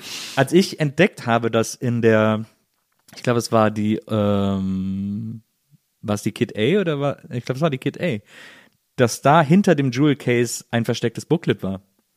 Äh, in der äh, Radiohead CD. Da, wenn man das Jewel Case rausgemacht hat, war da ein Booklet drin, das man nicht gesehen hat. Habe ich das bemerkt? Ich habe die, glaube ich, auch auf CD. Äh, Ich glaube, es war in der Kid A. Ähm, da bin ich ausgeflippt und habe ich alle meine CDs aufgemacht. Das muss noch irgendwer gemacht haben. Spoiler Alert, das hat keiner mehr gemacht, außer Radiohead. Das Einzige, was man da noch so, so minimal zählen könnte, ist, dass Weezer in der Pinkerton CD äh, so eine Landkarte dahinter hatten, auf die Rückseite gedruckt. Aber äh, das war dann das höchste der Gefühle, dass ich, dass ich äh, nach dieser auf, aufregenden Entdeckung ähm, zusätzlich noch gefunden habe. Ähm, was ich auch äh, toll finde, äh, was ich, äh, was ich gelesen habe, ist, dass du Musicals gut findest oder Ja, es bahnt sich an. Ich kenne noch nicht viel. ah ja. Also ich bin ja in Hamburg groß geworden, was ja quasi die böse Seite des Musicals ist. Die Stage-Stadt. Genau. Mm, Und habe da ein paar Sachen gesehen.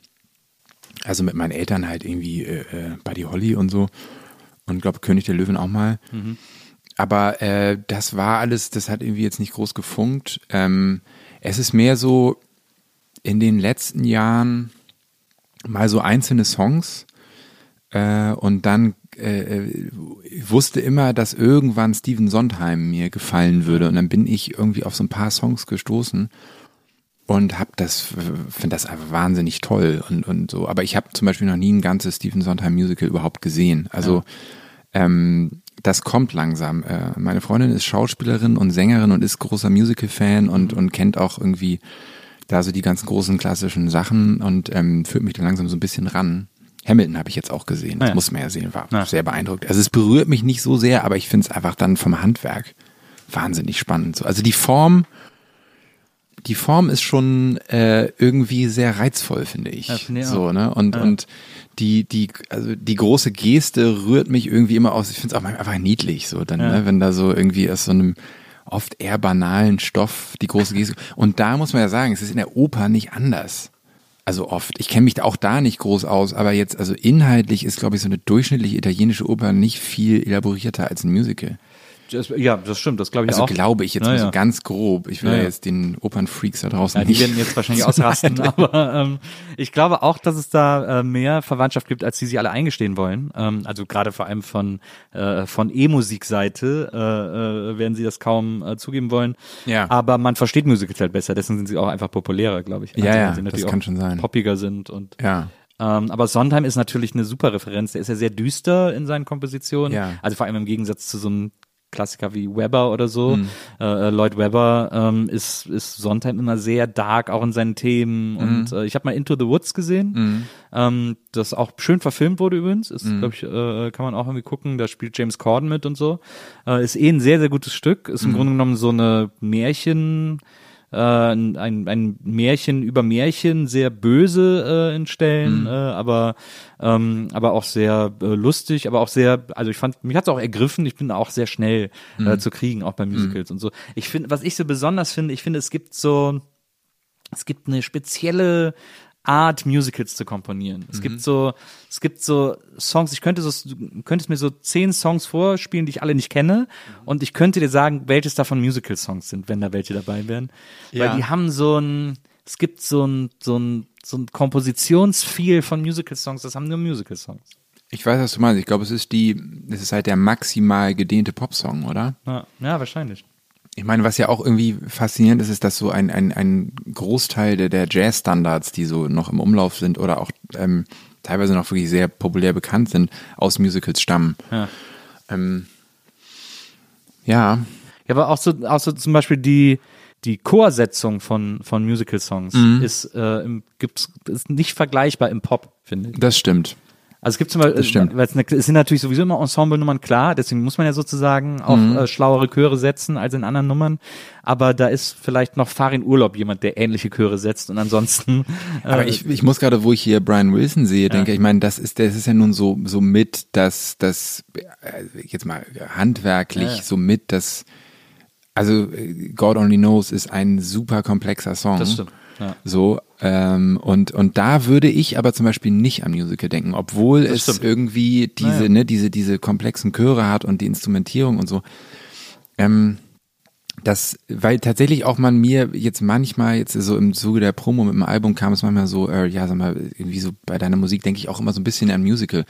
Und ich sag dann immer, dass es mich nicht wirklich bewusst beeinflusst, ich aber schon weiß, was gemeint ist. Ja. So. Und ähm, ist es vielleicht einfach ja so ein bisschen so, so etwas, was so etwas den Rahmen sprengt? Also bei den Chören meinst du da so dieses Call-and-Response-Ding? Also Ja, ich glaube, dass ich, also ich, äh, zum Beispiel übrigens, mich erinnert deine Musik gar nicht an Musicals. Okay. Ich da gar keine Musical-Assoziation, äh, ähm, interessanterweise. Es finde ich interessant, dass das Leute so empfinden. Irgendwie, ich weiß dann immer nie, ob ich das falsch empfinde oder wa warum ich das nicht dann auch so empfinden kann oder nicht nachvollziehen kann. Aber naja, ähm, ich, ich glaube, es ist so eine, Musical-Songs müssen sozusagen so, äh, die Chöre müssen so gesetzt sein, dass jeder so ein bisschen seinen Part hat und jeder sich auch so vor und einmal quasi über die Bühne laufen kann. Äh, und, und dieser Zeitraum, den jemand braucht, um einmal über die Bühne zu kommen, ja. das gibt es nur in Musical-Songs, dass jemand nur so lange singt, sozusagen. Ah ja, verstehe. Ja. Okay, also quasi, also du meinst, der, der theatrale Background bestimmt da irgendwie auch die Genau. Form. Ja, okay. Die, die Lieder Ja. haben immer direkt so eine, die erzählen immer direkt Ja. so eine Szenerie. Ja, das stimmt natürlich. Ähm, es gibt einen Musical-Song äh, aus einem modernen Musical, Rent, weiß nicht, ob dir das was sagt.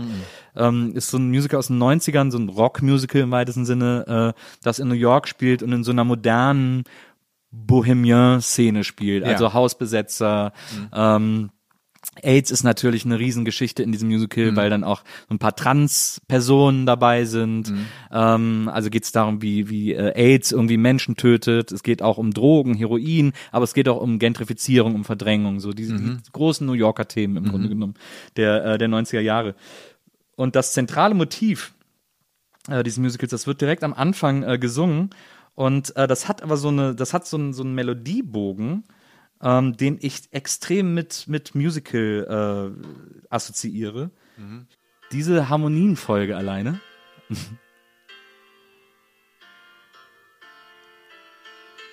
How do you measure? Das, ich bin sofort ergriffen. Ja, ja, die Akkordfolge, ja, ja, aber die, das könnte auch. Das hat so was leicht gospelig, ne? Ja, das hat, ja. Das hat ein Gospel-Feel. Ist es vielleicht ganz banalerweise einfach, dass die, dass, äh, also die Leute, die das singen, meistens trainierte Sängerinnen und Sänger sind, die einfach diesen, die einfach diese krasse, Theatralik. ja, die einfach Vibrato haben. Wahrscheinlich. Na, wahrscheinlich ist es das. So, das hast du ja in der Form im Pop selten. Ja. Also wenn, dann hat das halt, eine, hat das eine, die Solistin oder der Solist, so, ne, aber dass du irgendwie so Chöre hast, die eigentlich wie so Opernchöre kommen, vielleicht ist es das. Das ist auch das, was mich manchmal so ein bisschen rauswirft. Ja. Wenn man so sagt, Musical ist quasi die äh, amerikanische Form von Operette, so manchmal denke ich so, oh, könnt ihr nicht einfach singen, wie als wäre es Pop? so, so manchmal ist dann so dieser, dieser studierte Gesang, der steht mir da mal so ein bisschen quer. Aber ja. Ach, Ja. eine tolle Form. Also vielleicht stimmt. schreibe ich nochmal irgendwann ein Musical. Ich will es nicht ausschließen. Ich habe auch, das ist auch tatsächlich auch schon in der Filmhochschule immer mein großer Traum gewesen. Einmal ein Musical selber äh, schreiben äh, und machen. Ich hatte dann auch verschiedene Ideen. Ich hatte auch mal mit einem Freund zusammen die Idee, ein Musical für Berlin zu schreiben, dass man hier in so einem kleinen äh, Theater aufführen kann. Ähm, dass die äh, Geschichte der Currywurst erzählen sollte. Äh, dann erfindet man die so ein bisschen und dann macht man so eine Frau, die im, zwischen Osten und Westen eine Bude hat und dann wird die Mauer gebaut und die Bude wird zerrissen und ähm, es wird, werden die ganze Zeit Songs über diese Beziehung gesungen, aber eben auch über die Currywurst. Dass man äh, die so als das ultimative Berliner Symbol und beim Mauerfall essen alle zusammen diese Currywurst und die Liebe kehrt zurück und so. Ähm, das war äh, das war so eine Idee, was man äh, was man so als Musiker machen könnte. Aber es ist wirklich eine Form, die ich auch ganz ganz aufregend finde. Ich habe auch hier mal zum Beispiel ähm, eines meiner großen Lieblingsmusicals und es gibt echt viele, die ich mag, aber Hair ist eines der äh, besten Musicals, finde ich, äh, die es gibt, weil diese, ich finde diese Hippie-Songs so geil. Ja. Ähm, und ich, äh, deswegen kaufe ich immer, wenn ich eine Hair-Platte am Flohmarkt sehe, kaufe ich die. Also, wenn Aber- ich sie noch nicht habe. Also äh, quasi verschiedene, verschiedene äh, Aufnahmen. Und, Genau. Okay. Genau, verschiedene Interpretationen. Ich liebe auch die deutsche, das ist ja auch Haare. mehrfach äh, auf Deutsch übersetzt worden. Ähm, es gibt diese, es gibt so eine klassische äh, Übersetzung, die ist glaube ich aus den 60ern oder so. Ähm, hier ist so eine, so eine elektronische äh, Version von Hair. Hier habe ich Hair auf Französisch. Ähm, und das hier ist eine super interessante äh, Haare-Version. Da haben nämlich dann so äh, Nina Hagen und Udo Lindenberg mitgeschrieben ähm, an der Übersetzung. Und Also äh, 80er. ja, so 70er, späte 70er, was ist hier? Nee, 68, nee, 68 ist das Original, glaube ich, oder? Warte, ich muss mal gucken. Was steht hier auf der Platte drauf? Da ist eine ganz andere Platte drin, okay. Ich habe die aber, glaube ich, irgendwo nochmal. Ähm, hier, das Also ich habe eine, zeig noch mal die kurz. Die, nee, die habe ich auch nicht. Also ich habe eine, eine Hair-Platte. Ja. Also, das, das ist dir musikalisch quasi auch ein Begriff. Ja, schon, aber äh, eher so, ja, bi- bis jetzt muss ich ehrlich sagen, oh, James Das ist Last. übrigens ohne Scheiß die beste Version, die es von Hair Ja? gibt. Wirklich.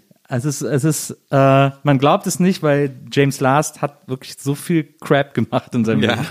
Äh, aber die Hair-Version von James Last, die musst du hören. Das ist so schlau arrangiert. Ja. Und äh, ich weiß nicht, warum der außerdem dann einmal diese gute Platte gemacht hat, aber die ist absolut empfehlenswert.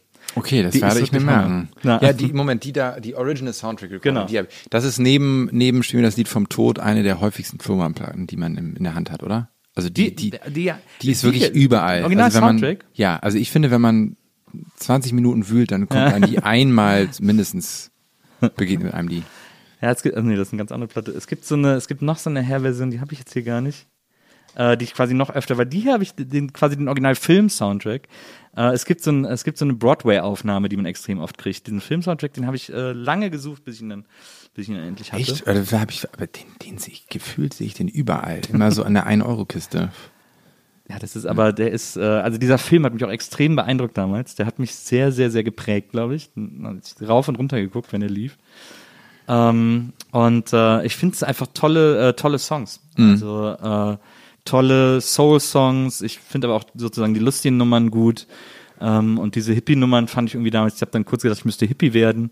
ähm, und äh, habe mir dann eine Schlaghose gekauft, bin aus Lenny Kravitz Konzert gegangen. Wow. Ähm, und dann äh, wollte ich kein Hippie mehr sein. Aber äh, bis dahin äh, war das, fand ich das irgendwie toll, wie die das gemacht haben. Aber ja, das ist, ich finde, das ist ein sehr, äh, also es ist halt ja auch eines der poppigsten Musical, wo die Ja. Songs auch tatsächlich Ja. als Singles funktionieren quasi. So. Ähm, Easy to say no und so, äh, easy to be hard, meine ich. Und Age of Aquarius ist doch auch davon, Genau, ne? Ja. genau. Ist ja auch oft als Single tatsächlich dann von anderen Bands ähm, äh, veröffentlicht worden. Das haben wir mit dem Schulchor gesungen. Age, äh, äh, Age of Aquarius? ja, ja. Ah, ja. ähm, was ist für dich einer der besten Pop-Songs, den es gibt? Was ist für dich so ein Song, wo du sagst, der ist so komplett Ja. Also ich sag immer, immer, äh, äh, also rund um der beste Song, also für mich seit ein paar Jahren äh, ist Moon River. tatsächlich? Ja. Weil ich bin, ich bin ein Balladentyp. Also Ja. das war auch, das war auch tatsächlich komischerweise so ein, so ein, so ein, so, das habe ich immer jahrelang immer so quasi heimlich, musste ich mir eingestehen, dass ich bei, bei Platten, gerade auf so Gitarrenplatten, immer zu den Balladen geskippt habe, dass ich so oft die, die Prügelnummern irgendwie eigentlich eher geskippt habe.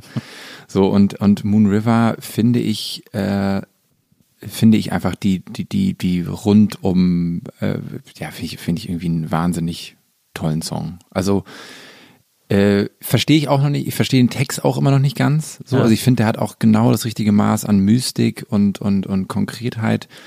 Ähm, und ich hab, kannte ihn lange und habe ihn lange geliebt, bevor ich den Film das erste Mal gesehen habe, da Ja. Breakfast at Tiffany's. Und ähm, ja, würde ich schon sagen, der. Und ansonsten, das wechselt dann immer ständig. Ich finde sowas wie Dancing on My Own von Robin irgendwie einen, einen wahnsinnig guten, ewigen Popsong. Äh, Free Fallen von Tom Petty, vielleicht, weil es der ökonomischste Popsong ist, den ich so kenne. Also ähm, ne, mit drei Akkorden, die in der Form immer durchgehen und trotzdem die verschiedenen Parts machen. Da sind aber mehr so handwerkliche Sachen. Äh, ja, also es, es wechselt ständig, aber so von der mit der- von der Mischung von von handwerkliche Bewunderung und kann mich zu Tränen rühren, ist es wahrscheinlich Moon River relativ konstant. Das finde ich erstaunlich, weil Moon River ist ja eigentlich sehr, äh, sehr reduziert in, in seinem. In Naja, seinem aber die. Henry Mancini Version hat schon ziemlich ziemlich satte Streiche ja. auch. Also ja, du meinst, du meinst, weil meine Musik nicht so reduziert ist. Genau. meinst? Ja, äh, ja, wobei, also ja, ich, ich, ich mag eben beides. Also ich finde so so ein so ein so ein verkrampften Minimalismus finde ich irgendwie so ein bisschen. Ah, ja, Das- ja, das das, können wir dazu. ganz. Das also das, das, wir das nicht. kann toll Ja. sein, so jetzt weiß Ja. ich so Kitschkrieg-Produktion und so finde ich auch super. Ähm, Ja. Aber äh, ja, vielleicht ist es da. Doch, ich mag schon auch wirklich auch die Tom Waits Balladen nur mit Klavier sehr gern. Äh, Aber die werden natürlich extrem von diesem Waiteschen Charisma getragen. ja, das stimmt, aber die Kompositionen sind auch schon ziemlich gut. Ja. Das stimmt. Hm. Ja, ach Moon River, ich weiß es nicht. Es ist ja auch, das kann ja sowohl Freundschaft als auch Liebe sein. Und ähm, es ist irgendwie äh, melancholisch und, und, und hat aber auch dieses Moment des, des, der, so des, des, kommt, also des, des verkommenen Glücks irgendwie in sich. Also es hat für mich sowohl äh, äh, alles ist für immer gut so und äh, oder auch es kann irgendwie auch vorbei sein. Also das, das ist es eher so. Ja. Sehr diffus und das mag ich daran, dass ich den nicht so komplett greifen kann. Na, So, verstehe. vielleicht ist es das. Was ist denn dein liebster Beatles-Song? Wow.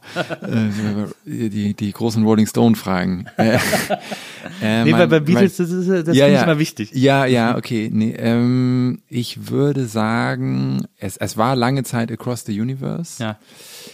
Und dann ist es aber in den letzten Jahren, glaube ich, ähm, entweder I Will oder, na, wie heißt er denn? Äh, For No One. Ja, verstehe.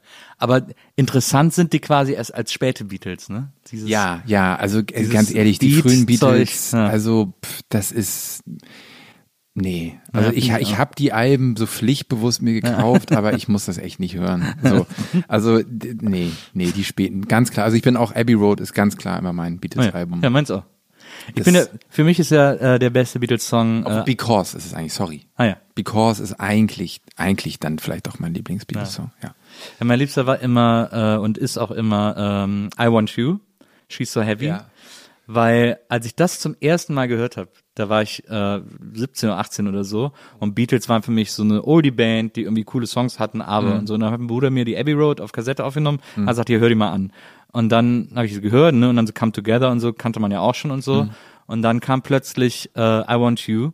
Ja. Und da hab ich, das war, also da muss man wirklich sagen, das war so der Augenblick, wo ich so Popmusik verstanden habe, wo so Strahlen aus meinem Kopf geschossen sind Ja. äh, und ich plötzlich gedacht habe, der Witz ist, jeder kann alles machen. Der Witz an Pop ist, weil I Want You ist ein Doom-Metal-Stück im Grunde genommen. Äh, Ja. Und und da habe ich kapiert, jeder kann alles. Und das Lied hört ja auch sogar mittendrin auf. Ja, ja, das ist, das, das ist, ein, das ist, äh, das ist irre. Ja. Das ist irre. Und da, das, da war mir das, da ist mir das bewusst geworden. Hm. Es gibt, es gibt, die Idee von Pop ist im Grunde genommen, dass es keine Grenzen gibt. Dass Ja. jeder alles machen kann. Das stimmt. Hast du noch einen Schluck Wasser? Ja, na klar. Äh, wo habe ich denn das was? Ah, hier. Upp. Oh. Ich hau jetzt alles um. So. Danke. Ja, ja, das, das, das stimmt. Das ist eine wichtige Beobachtung. Und, und interessant, dass du die da gemacht hast. Also, ja, kann ich verstehen.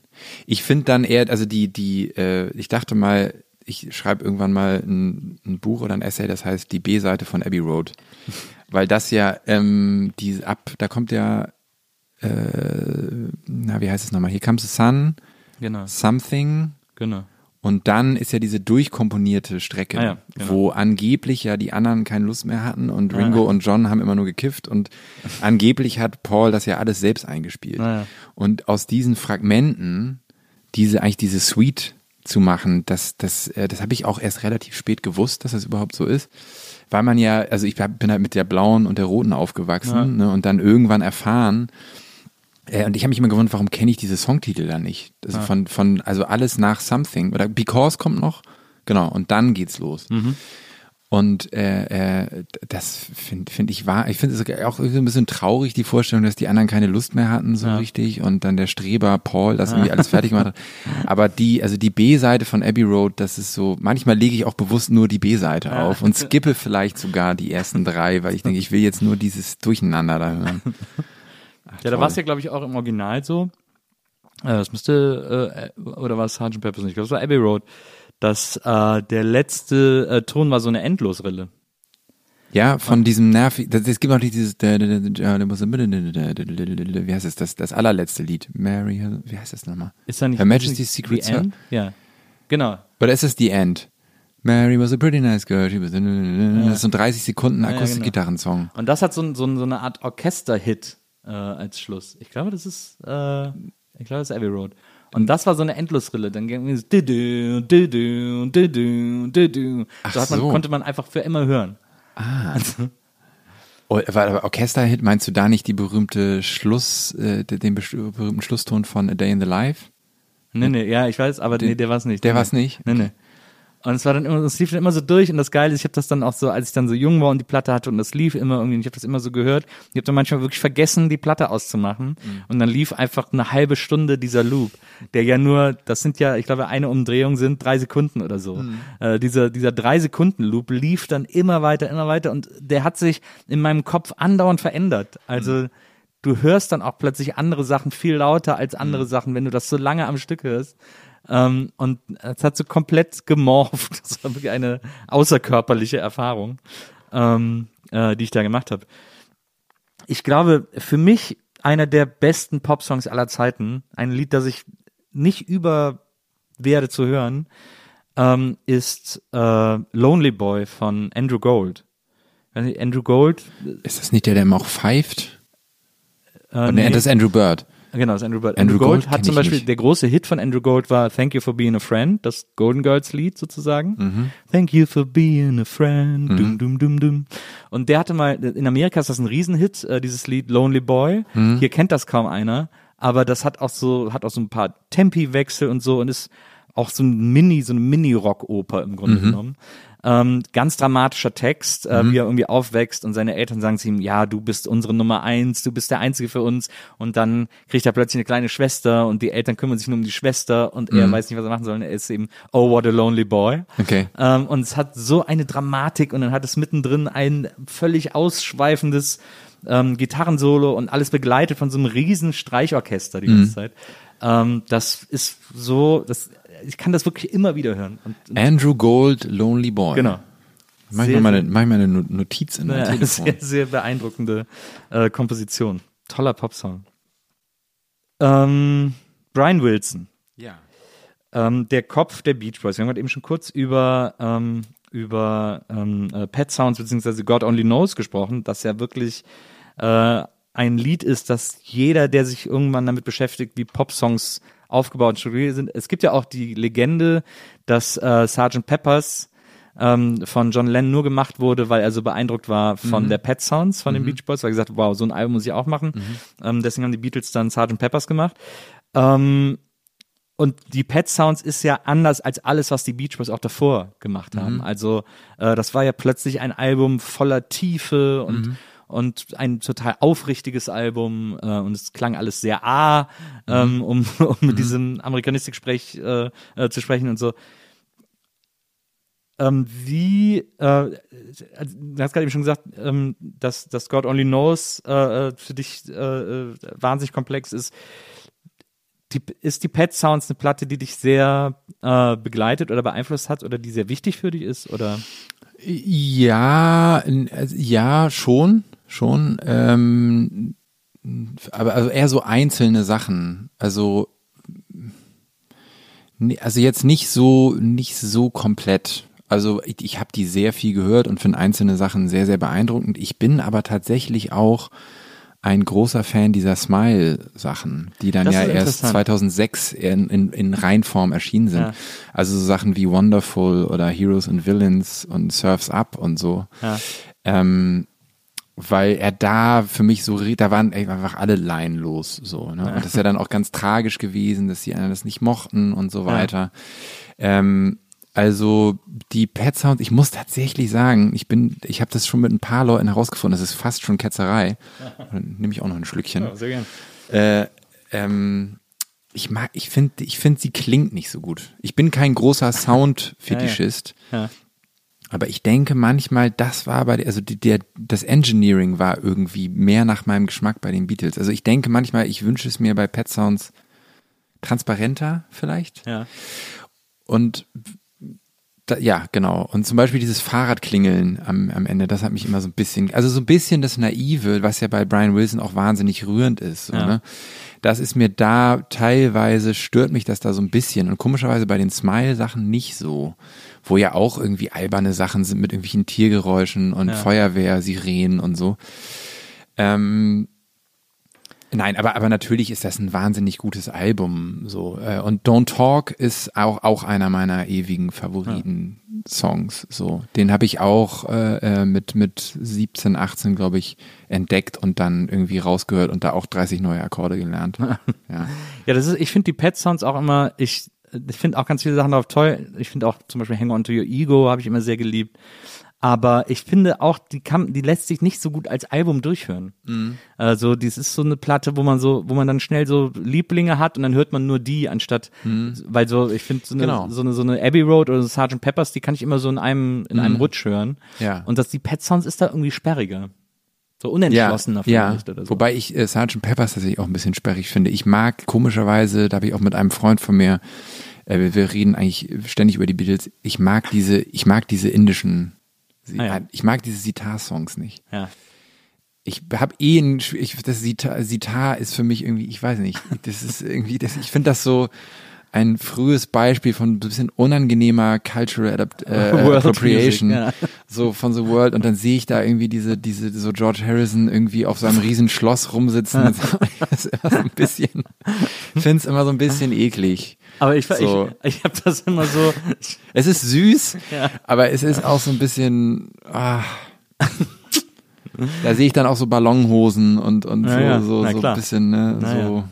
Ich habe das immer als so, ich fand das immer, dass gerade die Beatles äh, so auf die äh, auf die Sitar setzen, habe ich immer sehr als so ein, ich empfand das immer so Nerdism mäßig. Ja. Also dass dass George Harrison sagt, oh geil, da ist ein Instrument, das ich nicht checke, äh, Ja. ich nehme das mit und spiele da drauf. Ja, ja, so. klar. Also grundsätzlich so diese, also diese, was ja in dieser Zeit dann so ähm, zwischen, was weiß ich, 65 und 70, dass man da einfach alles gemacht hat. So, das ist natürlich total super. Auch so, so mit, was ich, Cembalo und Fagott und diesem ganzen Kram, da einfach mal alles offen war. Das ist natürlich super. Es ist, vielleicht ist es auch wirklich bei mir der, der Klang der Sitar. Ich habe zum Beispiel überhaupt nichts gegen Akkordeon. Es gibt ja viele Leute, die beim Akkordeon weglaufen. Und das mag ich als Klang. Aber Sitar, hat irgendwie bei mir, äh, das, das, das war schon, schon immer so, schon wirklich so als Kind. Ich, ich mochte das bei diesen Beatles-Stücken nicht. Das klingt irgendwie für mich immer wie so eine kaputte Gitarre. Wo irgendwas, ich weiß es nicht. Wahnsinnig schwierig zu spielen, meine ich. Ja, glaube ich auch. Das ich auch. Es gibt einen so ein, es gibt so einen Disco-Sitar-Song, äh, der heißt äh, Indian Vibes, glaube ich. Ähm, der lief früher immer in der Disco, wo wir äh, so eine Hausdisco, wo wir hingegangen sind, hat er das als letztes Lied gespielt. Das ist tatsächlich, wenn das so super tanzbar ist, dann ist Sitar irgendwie auch noch ganz cool. Das irgendwie Okay, das, gut- das könnte mich vielleicht noch überzeugen. Ähm, äh, du bist ja, äh, du hast eine Zeit lang in Köln gelebt. Ja. So in der Nähe vom Eigelstein. 13 Jahre lang. 13 Jahre lang, Ja, das ist ja nicht besonders kurz. Nee. Äh, Und du äh, hast ja schon erzählt, äh, Friedemann Weise ist ein Kumpel von dir, das, Ja. das ist ja quasi auch so eine ganze Eigelstein-Clique äh, Mhm. rund ums Studio von Ecki, äh, Ecki Maas, äh, von Erdmöbeln und so, ähm, der auch direkt am Eigelstein sein Studio hat. Ähm, wie ist es denn für einen Hanseaten, du bist ja waschechter Hanseat, ähm, so da äh, aus dem besseren, aus dem besseren Teil äh, Hamburgs, ähm, in Köln zu sein, die ja, äh, ist ja eine Stadt des Frohsinns ist und vor Ja. allem eine Stadt äh, des Karnevals. Und äh, für uns Rheinländer, für uns Kölner ist, am, ist ja auch am Karneval Musik ein essentieller Ja. äh, Bestandteil äh, des ganzen Spaßes. Ja. Wie hast du das empfunden? Wie hast du diese Karnevalszeit empfunden, auch die Musik an Karneval? Ja, das hat leider einfach nicht funktioniert. ich muss es so direkt sagen. Äh, ich fand es immer als, als kulturelles Phänomen immer irgendwie spannend und habe aber, ich bin dann auch manchmal einfach ein bisschen schüchtern und verklemmt. Ich habe so dieses Inklusive, was ja den Karneval äh, irgendwie auch äh, ausmacht, Ja. zumindest offiziell, nie so empfunden. Also ich habe mich da auch, ich dachte irgendwie so, ich, ich, ich habe nicht diese, ich habe nicht diese Prägung. Bei mir in meiner Kindheit war Fasching, ich habe mich nie gern ver verkleidet als Kind, nie, ich hasse Schminke. Okay. So, und ähm, das war einfach, das hat einfach nicht funktioniert. Ich habe dann das immer mal probiert so ein bisschen und dann irgendwann so vor, vor ein paar Jahren ziemlich aufgegeben. Ich habe dann immer, bin immer noch mal so ein, zwei Mal auf so alternative Karnevalspartys gegangen, Ja. irgendwie im Gebäude 9 oder so. Und habe dann aber äh, über meinen Bruder, der hat eine Kölnerin geheiratet und das war quasi so das richtige Karnevalsding, so im Fädel mit irgendwie Umzug und, ne, und allem drum und dran. Ja. Und dann immer so ein paar Songs aufgeschnappt und muss gerade sagen, so gerade die Kölsche Powerballade ist schon, da ziehe ich den Hut. Ja. Also, ne, also trink noch eine mit und, Ja. und in unserem Fädel, In das sind unserem schon Fädel, ja. astreine Powerballaden. So, ich ja. kann das auch verstehen, dass man da äh, ohne Ende Kölsch und trinken und heulen will. Das, das, das, das verstehe ich schon. Ja. Aber ich muss auch sagen, der, der, so der katholische Frohsinn, ich, ich verstehe das Konzept einfach nicht. Also ich verstehe die, das, den, den, also ich liebe Widersprüche im Leben. Ich finde das super und, und finde, alle sollten das äh, auch bei sich erkennen. Aber diesen Widerspruch von, ne, also dem, was offiziell in der katholischen Kirche zum Beispiel über Homosexualität herrscht und dem Kölschen Katholizismus, wo teilweise ganze Gemeinden wissen, dass, dass da Pfarrer homosexuell sind. Und das ist alles in Ordnung. Und dann feiert man so. Ich, ich, also für mich, ich krieg's einfach nicht zusammen. Da ist dann irgendwie die protestantische Verstocktheit und irgendwie so arbeiten, bis, bis der Gott dich irgendwie, äh, irgendwie freilässt. Das ist so bescheuert, das ist. Das ist irgendwie mir näher. Und dann, äh, äh, ja, aber Ja, fast, also faszinierend, was da an, an, das ist die einzige Stadt in Deutschland mit, der eigenen Musikrichtung. Das stimmt. Ja. So, alles andere ist so regional, also bundeslandbezogen Mhm. oder Kulturregion oder so. Aber dass eine Stadt eine eigene Musikrichtung Sogar mehrere hat. eigentlich. Ja, Also, und dann, als ich im Türmchensweiler am Eigelstein gewohnt habe, da ist ja ähm, gegenüber am Rhein dann der Tanzbrunnen. Mhm. Und dann manchmal kamen bei mir dann da durch den kleinen Türmchensweiler echt so Horden an Leuten irgendwie und äh, mit den Reisdorfkästen und sind da irgendwie rüber zum Rhein und dann spielte da irgendeine Band, die ich nicht kannte und es war und die Menschen waren glücklich in dieser strukturell sehr, sehr kontroversen Stadt. Ein einziger riesengroßer Schöneberger, äh, Schönefelder Flughafen. Ja, das. Da, und das ist so, ich find's irgendwie cool, aber es war dann nach 13 Jahren, irgendwie dachte ich so, macht euer Ding, finde ich super, aber ich muss, glaube ich, zurück. Ja, es gibt ja auch so eine große Kölsch-Rock-Szene, ähm, diese, äh, die tatsächlich Rockmusik in allen möglichen Formen auf Kölsch machen. Ähm, da gab's auch, also gab's früher auch sehr, sehr interessante äh, Bands und Acts, äh, wie zum Beispiel Zeltinger, Ah ja. ähm, der ja dann auch Ramones gecovert hat auf Kölsch und so Mhm. äh, mit Müngesdorfer Stadion ähm, und der äh, dafür bekannt war, am Ende seiner Show immer nur noch im Tigertanga äh, auf der Bühne zu stehen und dann seinen großen Hit Ich bin ein Tund, bin kein gesund gesungen hat. Ähm, sagenhaft. Toll, äh, tolle Sachen äh, gab's da. Der Assi mit Niveau hat er sich ja immer genannt. Ähm, aber äh, okay, klar. Also das ist wahrscheinlich etwas, äh, äh, mit dem man aufgewachsen sein muss. Ja. Ähm, du hast ja mit den ähm, mit den Düsseldorf Düster Boys auch noch einen Song gemacht, ähm, der dann äh, populärer wurde, weil ihr den bei Böhmermann, ich glaube in der Weihnachtsshow gespielt habt, diesen äh, Mareike Amado, wo ihr nur äh, Namen von äh, deutschen Fernsehmoderatoren singt. Ähm, erstmal Schade, dass du nicht drin ja, ich bist, wollte ne? gerade sagen, kleine Anmerkung am Rande. Äh, ich tauche nicht drin auf, aber ist okay. Nee, ähm, ich, ich liebe dieses Lied wirklich sehr. Ich finde das extrem schlau, äh, extrem schön. Es ist eine so schöne Komposition. Ähm, es sind so schöne Chöre, es ist so toll gesetzt. Ähm, und was ich an dem Lied, und das wollte ich dich fragen, weil ich meine, es kann ja natürlich sein, dass du da eine, eine, eine tiefere Bedeutung äh, mit verfolgt hast oder so. Aber für mich war das Lied auch wieder so ein toller Beweis dafür, dass Text manchmal, zumindest inhaltlich, nicht so wichtig ist wie klanglich. Also ich finde, dass der Text in diesem Lied eine klangliche Ebene aufmacht, weil es sozusagen um die Rhythmik der Namen geht. Ähm, aber es, die Namen sagen ja per se nichts aus, äh, äh, außer dass halt derjenige, der es geschrieben hat, in den 90ern viel ferngesehen hat oder so. Aber es, es ist ja eigentlich geht's nur um die Rhythmik und nicht darum, jetzt hier an Moderatoren zu erinnern. Ist das so? Ja, also ich, ich, äh, ich denke. Also aus, es fühlt sich natürlich auch ein bisschen nach Schnapsidee an, dass man so ein bisschen so rumüberlegt. Nee, also es ist, ja, ich, ach, ach was, was soll's. Ich, ich denke manchmal, äh, man, man soll sowas gar nicht aufklären, aber ist ja auch eigentlich egal. Musst hab's- auch nicht, ich will dich auch nicht nee, zwingen, Nee, ich finde es ja auch selbst spannend und wir haben ja schon eigentlich schon über viele Punkte äh, ähm, ähm, gesprochen, die, die auch auf den Song zutreffen. Es war so, dass ich eine, eine Autofahrt hatte und aus irgendeinem Grund ist mir habe ich an Mareike Amado gedacht. Ich weiß nicht warum. So, und dann ist mir diese allererste Melodie eingefallen und dann habe ich irgendwie an der Raststätte das schnell in, einfach wirklich nur Mareike Amado, la la la la eingesungen, neue Sprachmemo, fertig. Und es ist irgendwie bei mir geblieben und dann dachte ich, was soll das denn sein? Ich will doch jetzt irgendwie nicht irgendwie so einen kultigen Song über die 90er schreiben. Und dann habe ich mich irgendwann mal hingesetzt und, und ich wusste nichts anderes, als einfach weiter irgendwelche Fernsehleute aufzuzählen. Dann habe ich, glaube ich, eine halbe Strophe gemacht, hab's dann Friedemann gezeigt und der meinte, ist super, mach mal weiter, aber eine Regel, du darfst nicht googeln. Okay. Das ist, ja, warum das denn nicht? Ich meine, ja, das ist interessanter, weil es ist jetzt schon so eine komische Kombination. Ja. Und dann dachte ich so, ja, okay, könnte ganz interessant, weil manchmal ist ja Beschränkung sehr Absolut, gut. So, ja. ne? Und dann habe ich mich halt hingesetzt und habe mir das Hirn zerbrochen über, über ähm, also Fernsehnamen. Und die einzige Bedingung war dann eben, es muss sich reimen. Und ich wollte, dass es irgendwie geschlechtermäßig ausgewogen ist. Das war so, waren so die einzige, das war die einzige Maßgabe. Und musste eben zur, zur, also zur Textverteilung passen und habe das eigentlich gar nicht weiter hinterfragt so. Und dann war die Idee die also das so unlustig wie irgendwie möglich zu zu arrangieren und umzusetzen. Und dann habe ich das mal so als Demo eingesungen und dann fiel mir ein sag mal das klingt gerade sehr nach den Düsterboys dann habe ich denen das geschickt. Und da meinten sie ja finden sie super sie singen mit. Und dann haben wir uns ähm, haben wir uns im Studio getroffen und haben das gemacht. Und ich habe da ich habe da wirklich überhaupt gar nichts erwartet so mit. Und dann ist das irgendwie sehr gut gelaufen. Und äh, ist ja dann auch kurz vor Weihnachten rausgekommen und äh, hatte irgendwie sowas. Also mir haben dann auch Leute geschrieben, ja, der Song ist in meiner Weihnachtsplaylist. Das finde ich irgendwie eine sehr schöne Vorstellung.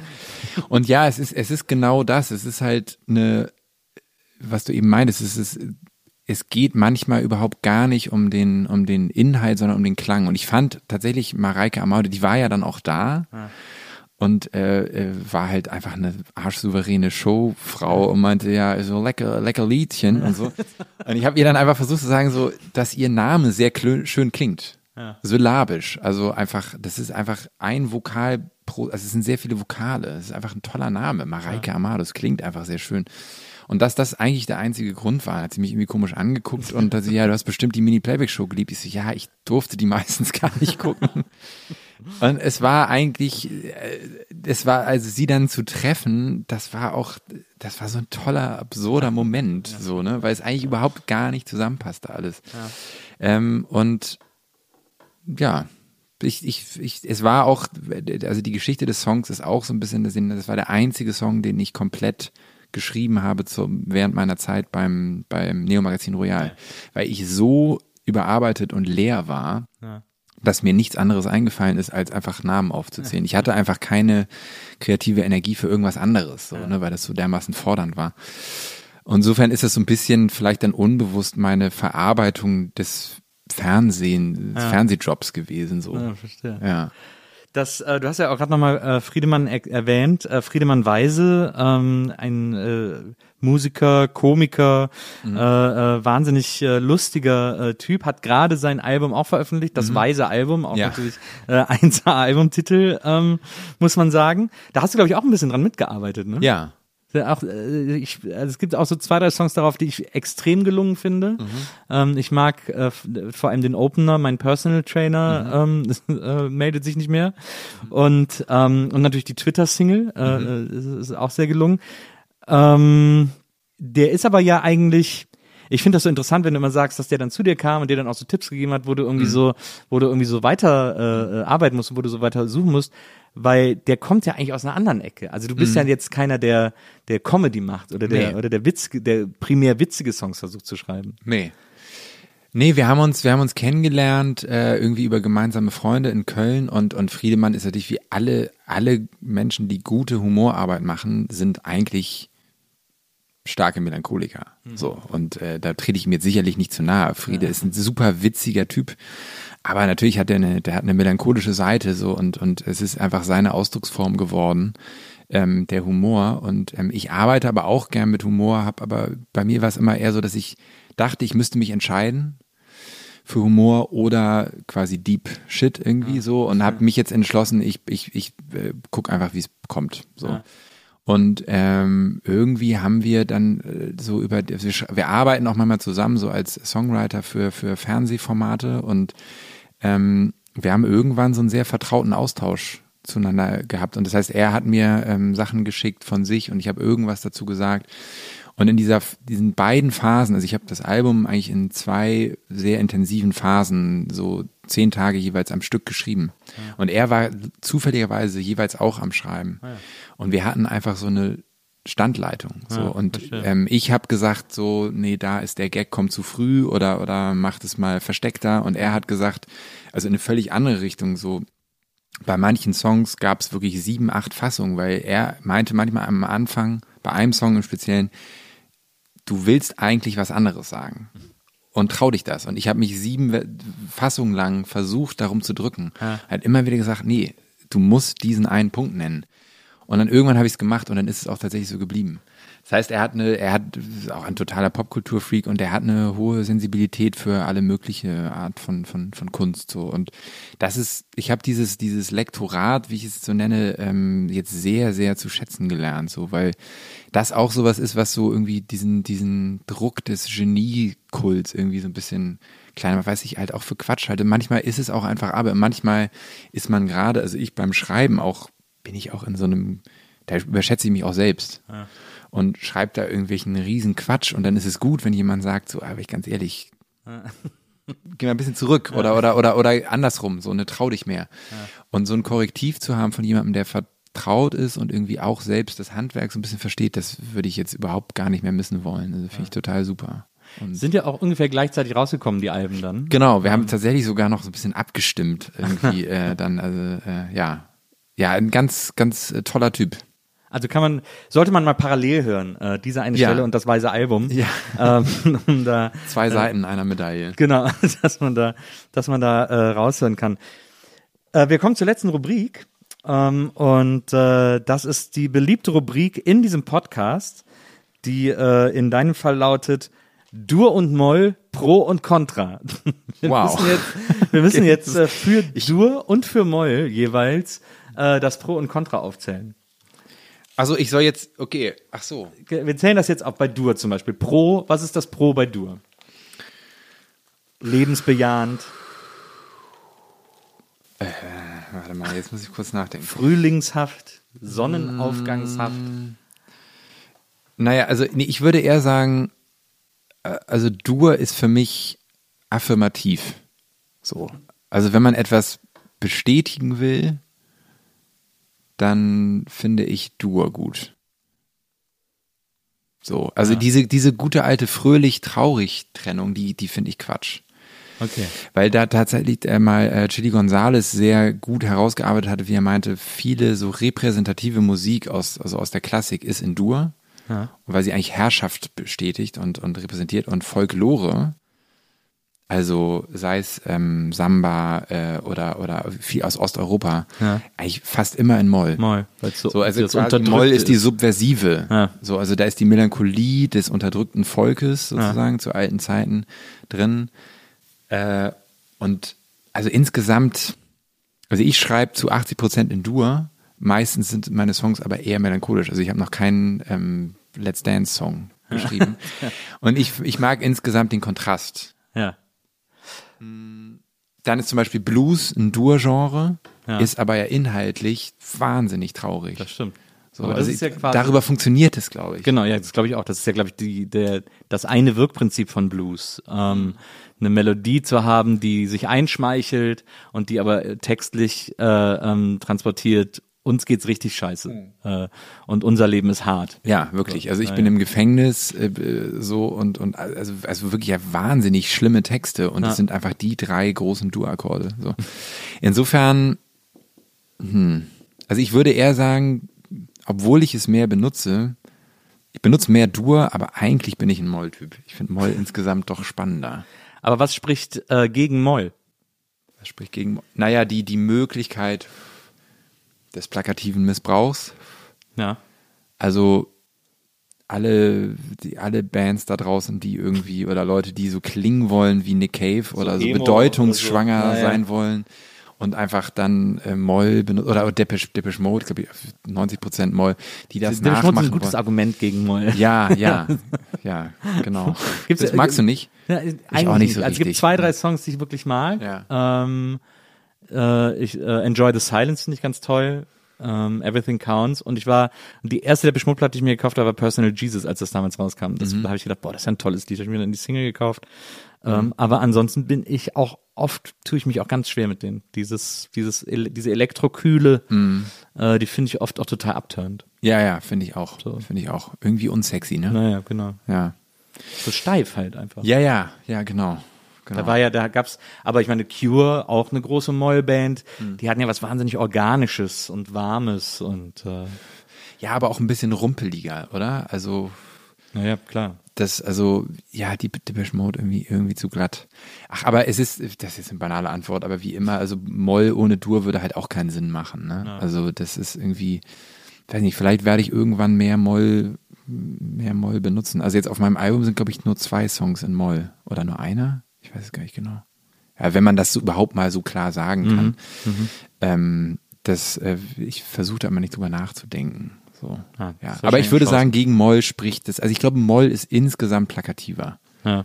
so Ja, wie es meistens benutzt wird.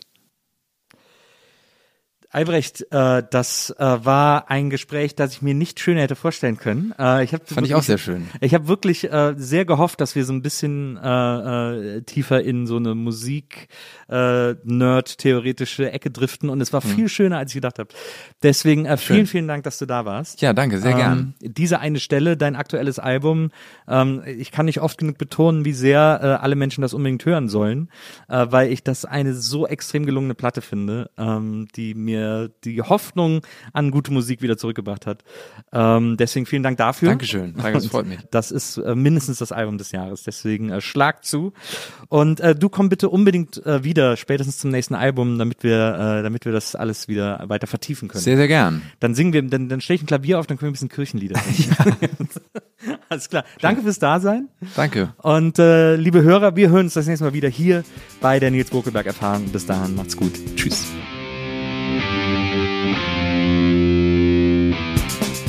Die Nils Bokelberg Erfahrung. Von und mit Nils Bokelberg. Eine Produktion von Pool Artists. Team Wenzel Burmeier, Lisa Hertwig, Maria Lorenz Bokelberg, Frieda Morische und natürlich Nils Bokelberg. Die Nils Bokelberg Erfahrung.